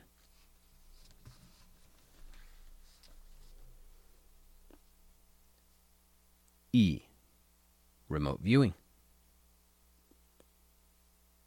In addition, the energy bar tool is used as a portal for initiating a follow on technique called, quote, remote viewing. In this context, the participant turns his bar of energy into a whirling vortex through which he sends his imagination in search of new and illuminating insights. The apparent purpose of this of the symbolism involved in the vortex seems to be to cue the subconscious and convey to it instructions as to what the participant wishes to do, but in terms of nonverbal symbols, which the right hemisphere of the mind is capable of understanding.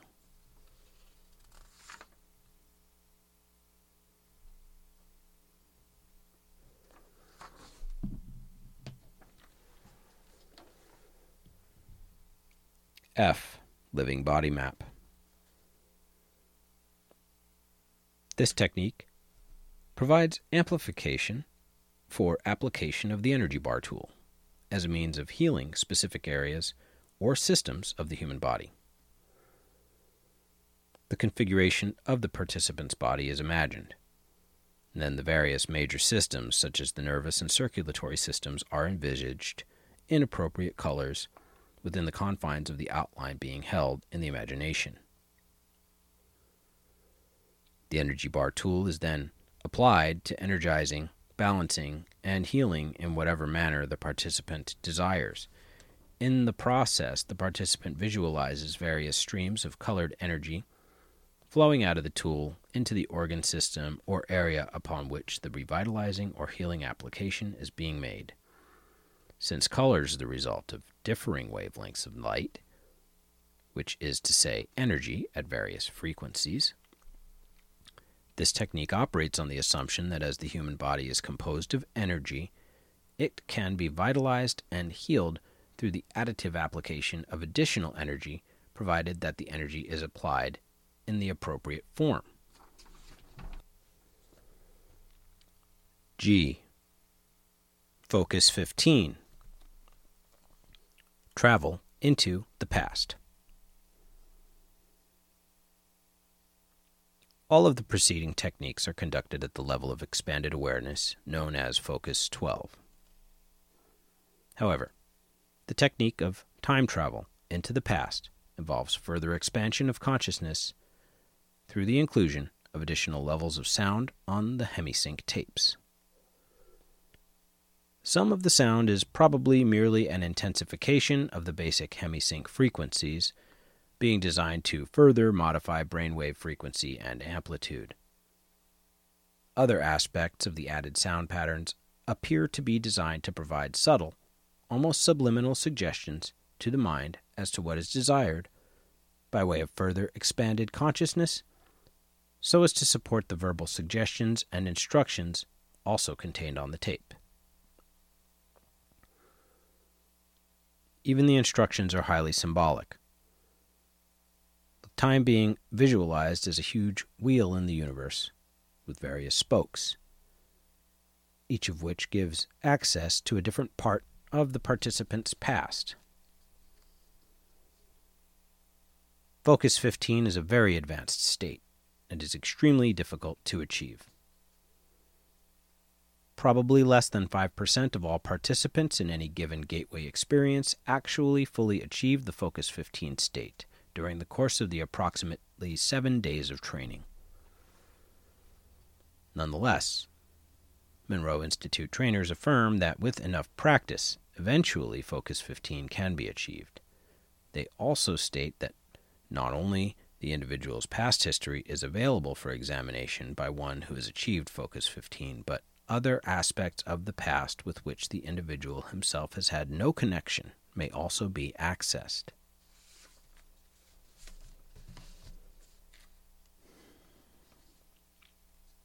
H. Focus 21 The Future. The last and most advanced of all focus states associated with the Gateway Training Program involves movement outside of the boundaries of time space, as in Focus 15, but with attention to discovering the future rather than the past. The individual who has achieved this state has reached a truly advanced level. Except in unusual circumstances, it is probably not attainable except by those who have conditioned themselves through long application of meditation or by those who have practiced long and hard through use of the hemisync tapes for a period of months, if not years.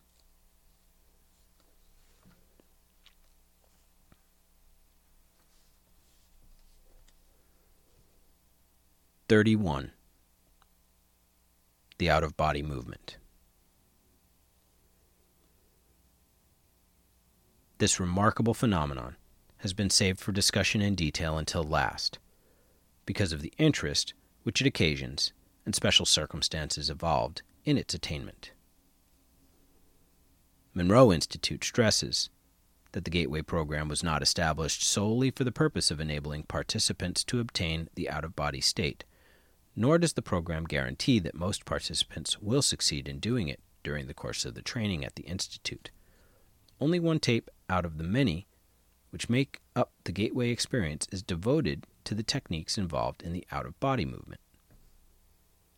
Basically, these techniques are merely designed to make it easier for the individual to achieve the out of body state when his brainwave pattern and personal energy levels have reached a point that he is in apparent harmony with his surrounding electromagnetic environment, such that he feels he has reached the threshold where separation is a possibility. To facilitate achieving the out of body state, Bob Monroe, the founder of the Monroe Institute, is quoted in a recent magazine article as stating that in order to assist the participant, the particular hemisync tape concerned with that, that technique employs beta signals of around 2877.3 cycles per second.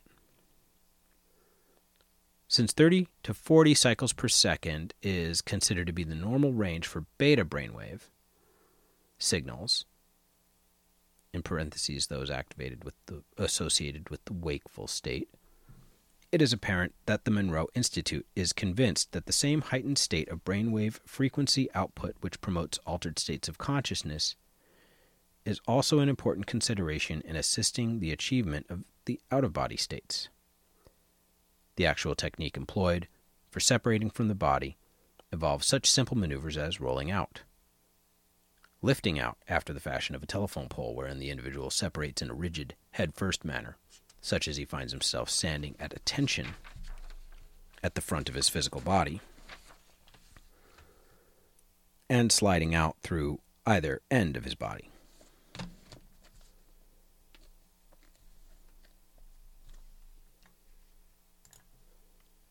32. Role of REM sleep.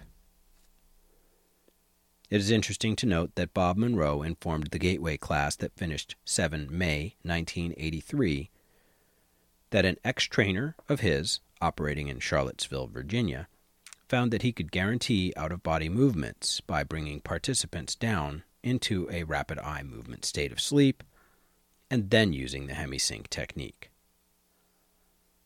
This may well be a function of the fact that most, if not all, people reputedly go into an out of body state during REM sleep.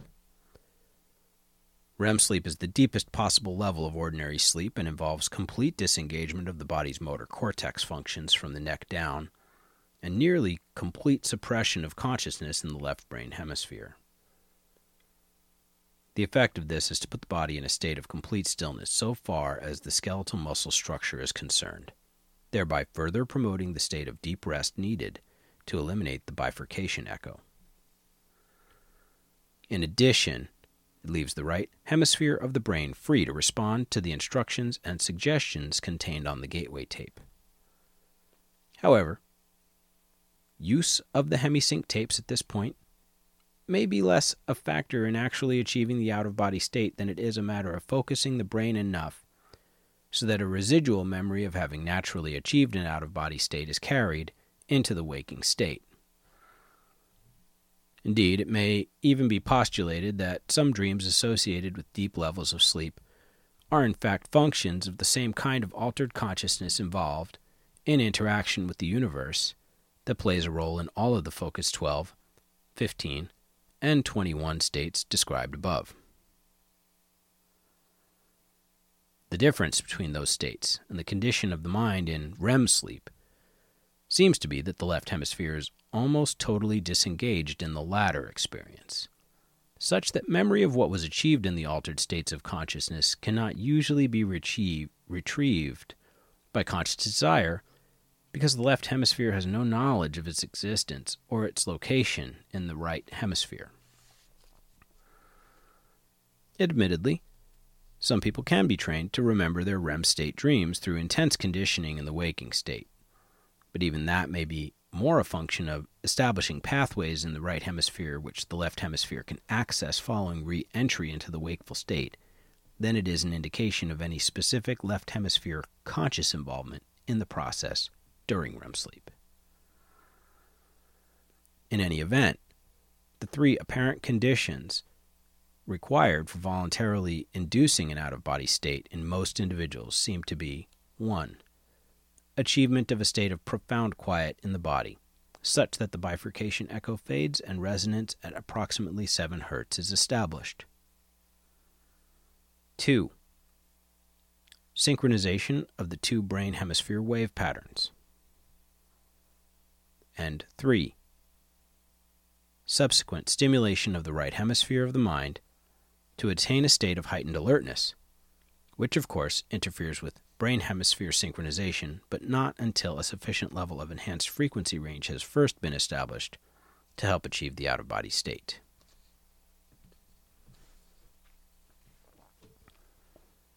Thirty-three. Information collection potential. The information acquisition potential associated with the out of body state seems to attract the most attention from the standpoint of developing practical applications for the gateway technique. Unfortunately, although the out of body state can be apparently achieved by many people without excessive expenditures of time or effort, the purpose to which it can be put purposes to which it can be put are currently limited by the fact that although individuals in that state may travel anywhere on an instantaneous basis in either the terrestrial or in other spheres, information distortion in the former context remains a major concern. To date, according to one of the trainers at Monroe Institute, numerous experiments have been conducted involving persons moving from one coast to the other in the out of body state to read a series of 10 computer generated numbers in a university laboratory. Although most have acquired enough of the digits to make clear that their consciousness was present, none have ever succeeded in getting all 10 correct. This seems to be a function of the fact that physical reality in the present is not the only holographic influence which the individual may encounter in an out of body state. There are also energy patterns left by people or events occurring at the same physical site being viewed, but from the past rather than the present. In addition, since thoughts are the product of energy patterns, and energy patterns are reality, it may also be possible that individuals encounter thought forms while in an out of body state which mingle with physical reality and are not easily differentiated. Finally, as Melissa Jager writes, there's another potential problem area in the sense that holograms can be viewed pseudoscopically, that is to say, inside out or backwards, just as well as they can be seen in proper perspective. Some of the distortions occurring may ultimately prove to be traceable to this cause because, in the out of body state, an individual may perceive the holographic energy patterns given off by people or things interacting in time space reality in somewhat distorted forms.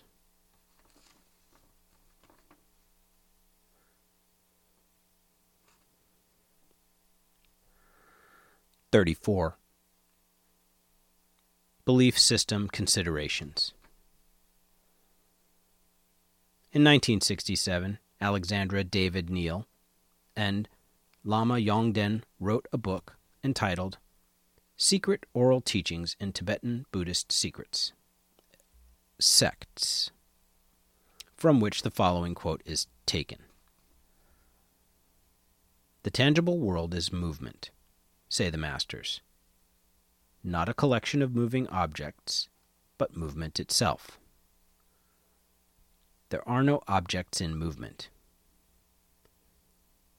It is the movement which constitutes the objects which appear to us. They are nothing but movement.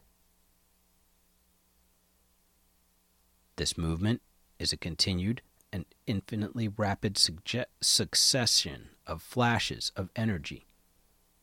In parentheses, in Tibetan, tsal or shug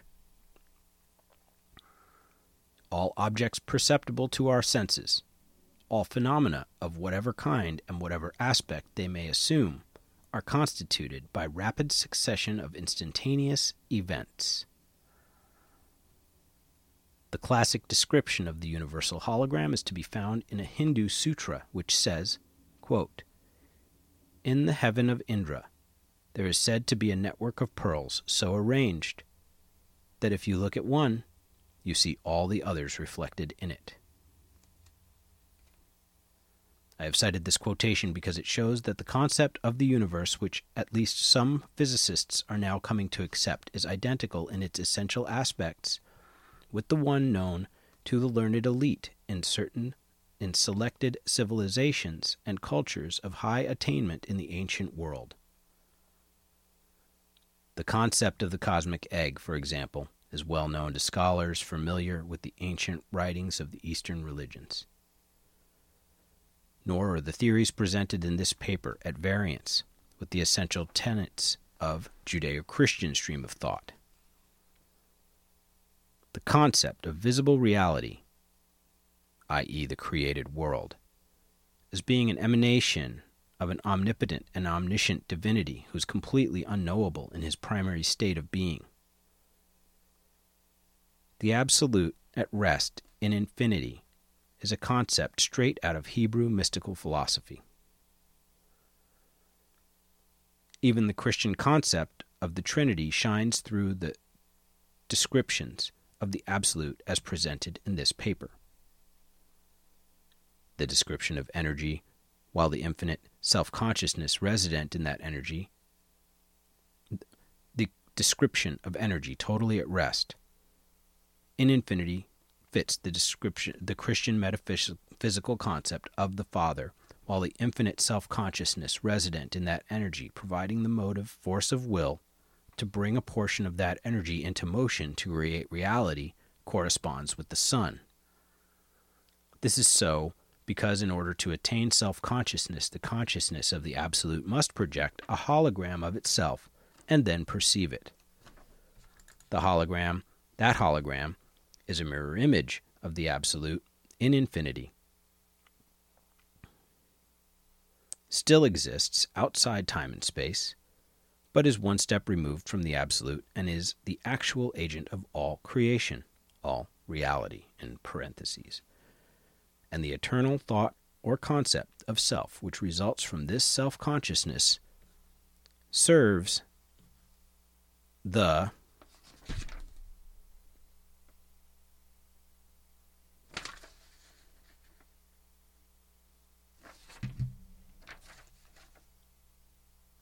Looks like we lo- lose a couple of words there.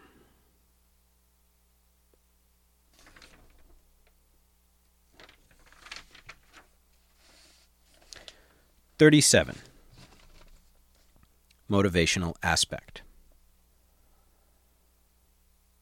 It is a step by step procedure which involves repetitive practice of the techniques concerned, using each new insight as a means of penetrating farther during the next practice session. But the rate of progress is so much faster with the gateway approach than it is with transcendental meditation or other forms of mental self discipline, and its horizons seem to be so much wider that the discipline needed to practice it would seem to be within the means of even the impatient, result oriented, skeptical pragmatist of our society.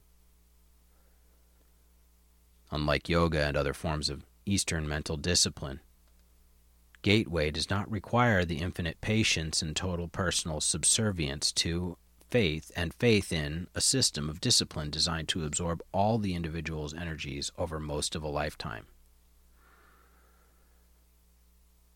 Rather, it will begin to produce at least minimal results within a relatively short time, such that enough feedback is available to motivate and energize the individual to continue working with it.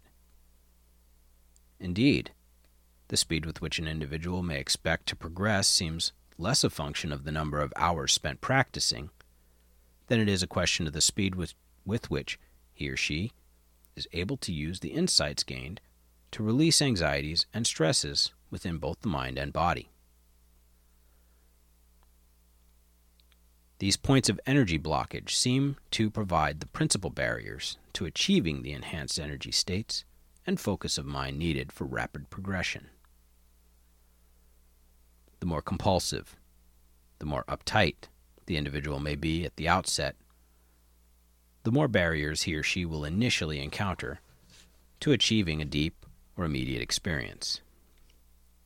But as the insights begin to come and the blockages begin to dissolve, the way ahead becomes increasingly clear, and the value of Gateway moves from the status of a matter of intellectual assessment to one of personal experience.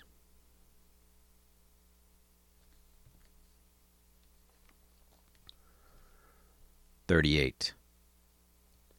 Conclusion. There is a sound rational basis in terms of physical science parameters for considering Gateway to be plausible in terms of its essential objectives. Intuitional insights of not only personal but of a practical and professional nature would seem to be within bounds of reasonable expectations. However, a phased approach for entering the gateway experience in an accelerated mode would seem to be required if the time needed to reach advanced states of altered consciousness is to be brought within more manageable limits from the standpoint of establishing an organization wide exploiting of Gateway's potential. The most promising approach suggested in the foregoing study involves the following steps. A. Begin by using gateway hemisync tapes to achieve enhanced brain focus and to induce hemisphere synchronization. B. Then add strong REM sleep frequencies to induce left brain quiescence and deep physical relaxation. C. Provide hypnotic suggestion designed to enable an individual to induce deep autohypnotic state at will. D Use autohypnotic suggestion to attain much enhanced focus of concentration and motivation in rapidly progressing through Focus 12 exercises. E. Then repeat steps A and B following use of the autohypnotic suggestion that it, an out of body movement will occur and be remembered. F. Repeat step E to achieve facility in gaining out of body state under conscious control. After hypnotic suggestion, to stress ability to consciously control out of body movement and maintain it even after REM sleep state ends. G. Approach Focus 15 and 21 objectives in parentheses, escape from time space and interact within new dimensions from the out of body perspective. H. Use multi-focus approach to solve problem of distortion in terrestrial information gathering trips. This approach involves the use of three individuals in the out of body state, one viewing the target object here in time space, one viewing it at focus 15 as it slips into the immediate past, and one viewing it at focus 21 as it slips from the immediate future. Debrief all three and compare data gathered from the three points of view. If care is taken to ensure that the three all go out of body together in the same environment, their consciousness energy systems should resonate in sympathetic oscillation they can tune in to the same target on different planes, dimensions, with greater effectiveness. I. Encourage pursuit of the full self knowledge by all individuals involved in the foregoing experiments to enhance objectivity in out of body observation and thinking, and to remove personal energy blockages likely to retard rapid progress. J. Be intellectually prepared to react to possible encounters with intelligent, non corporeal energy forms when time space boundaries are exceeded. K. Arrange to have groups of people in Focus 12 state unite their altered consciousness to build holographic patterns around sensitive areas to repulse possible unwanted out of body presences. L. Encourage more advanced gateway participants to build holographic patterns of successful attainment and rapid progress for advanced colleagues to assist them in progressing through the gateway system. If these experiments are carried through, it is to be hoped that we will truly find a gateway to gateway and to the realm of practical application for the whole system of techniques which comprise it.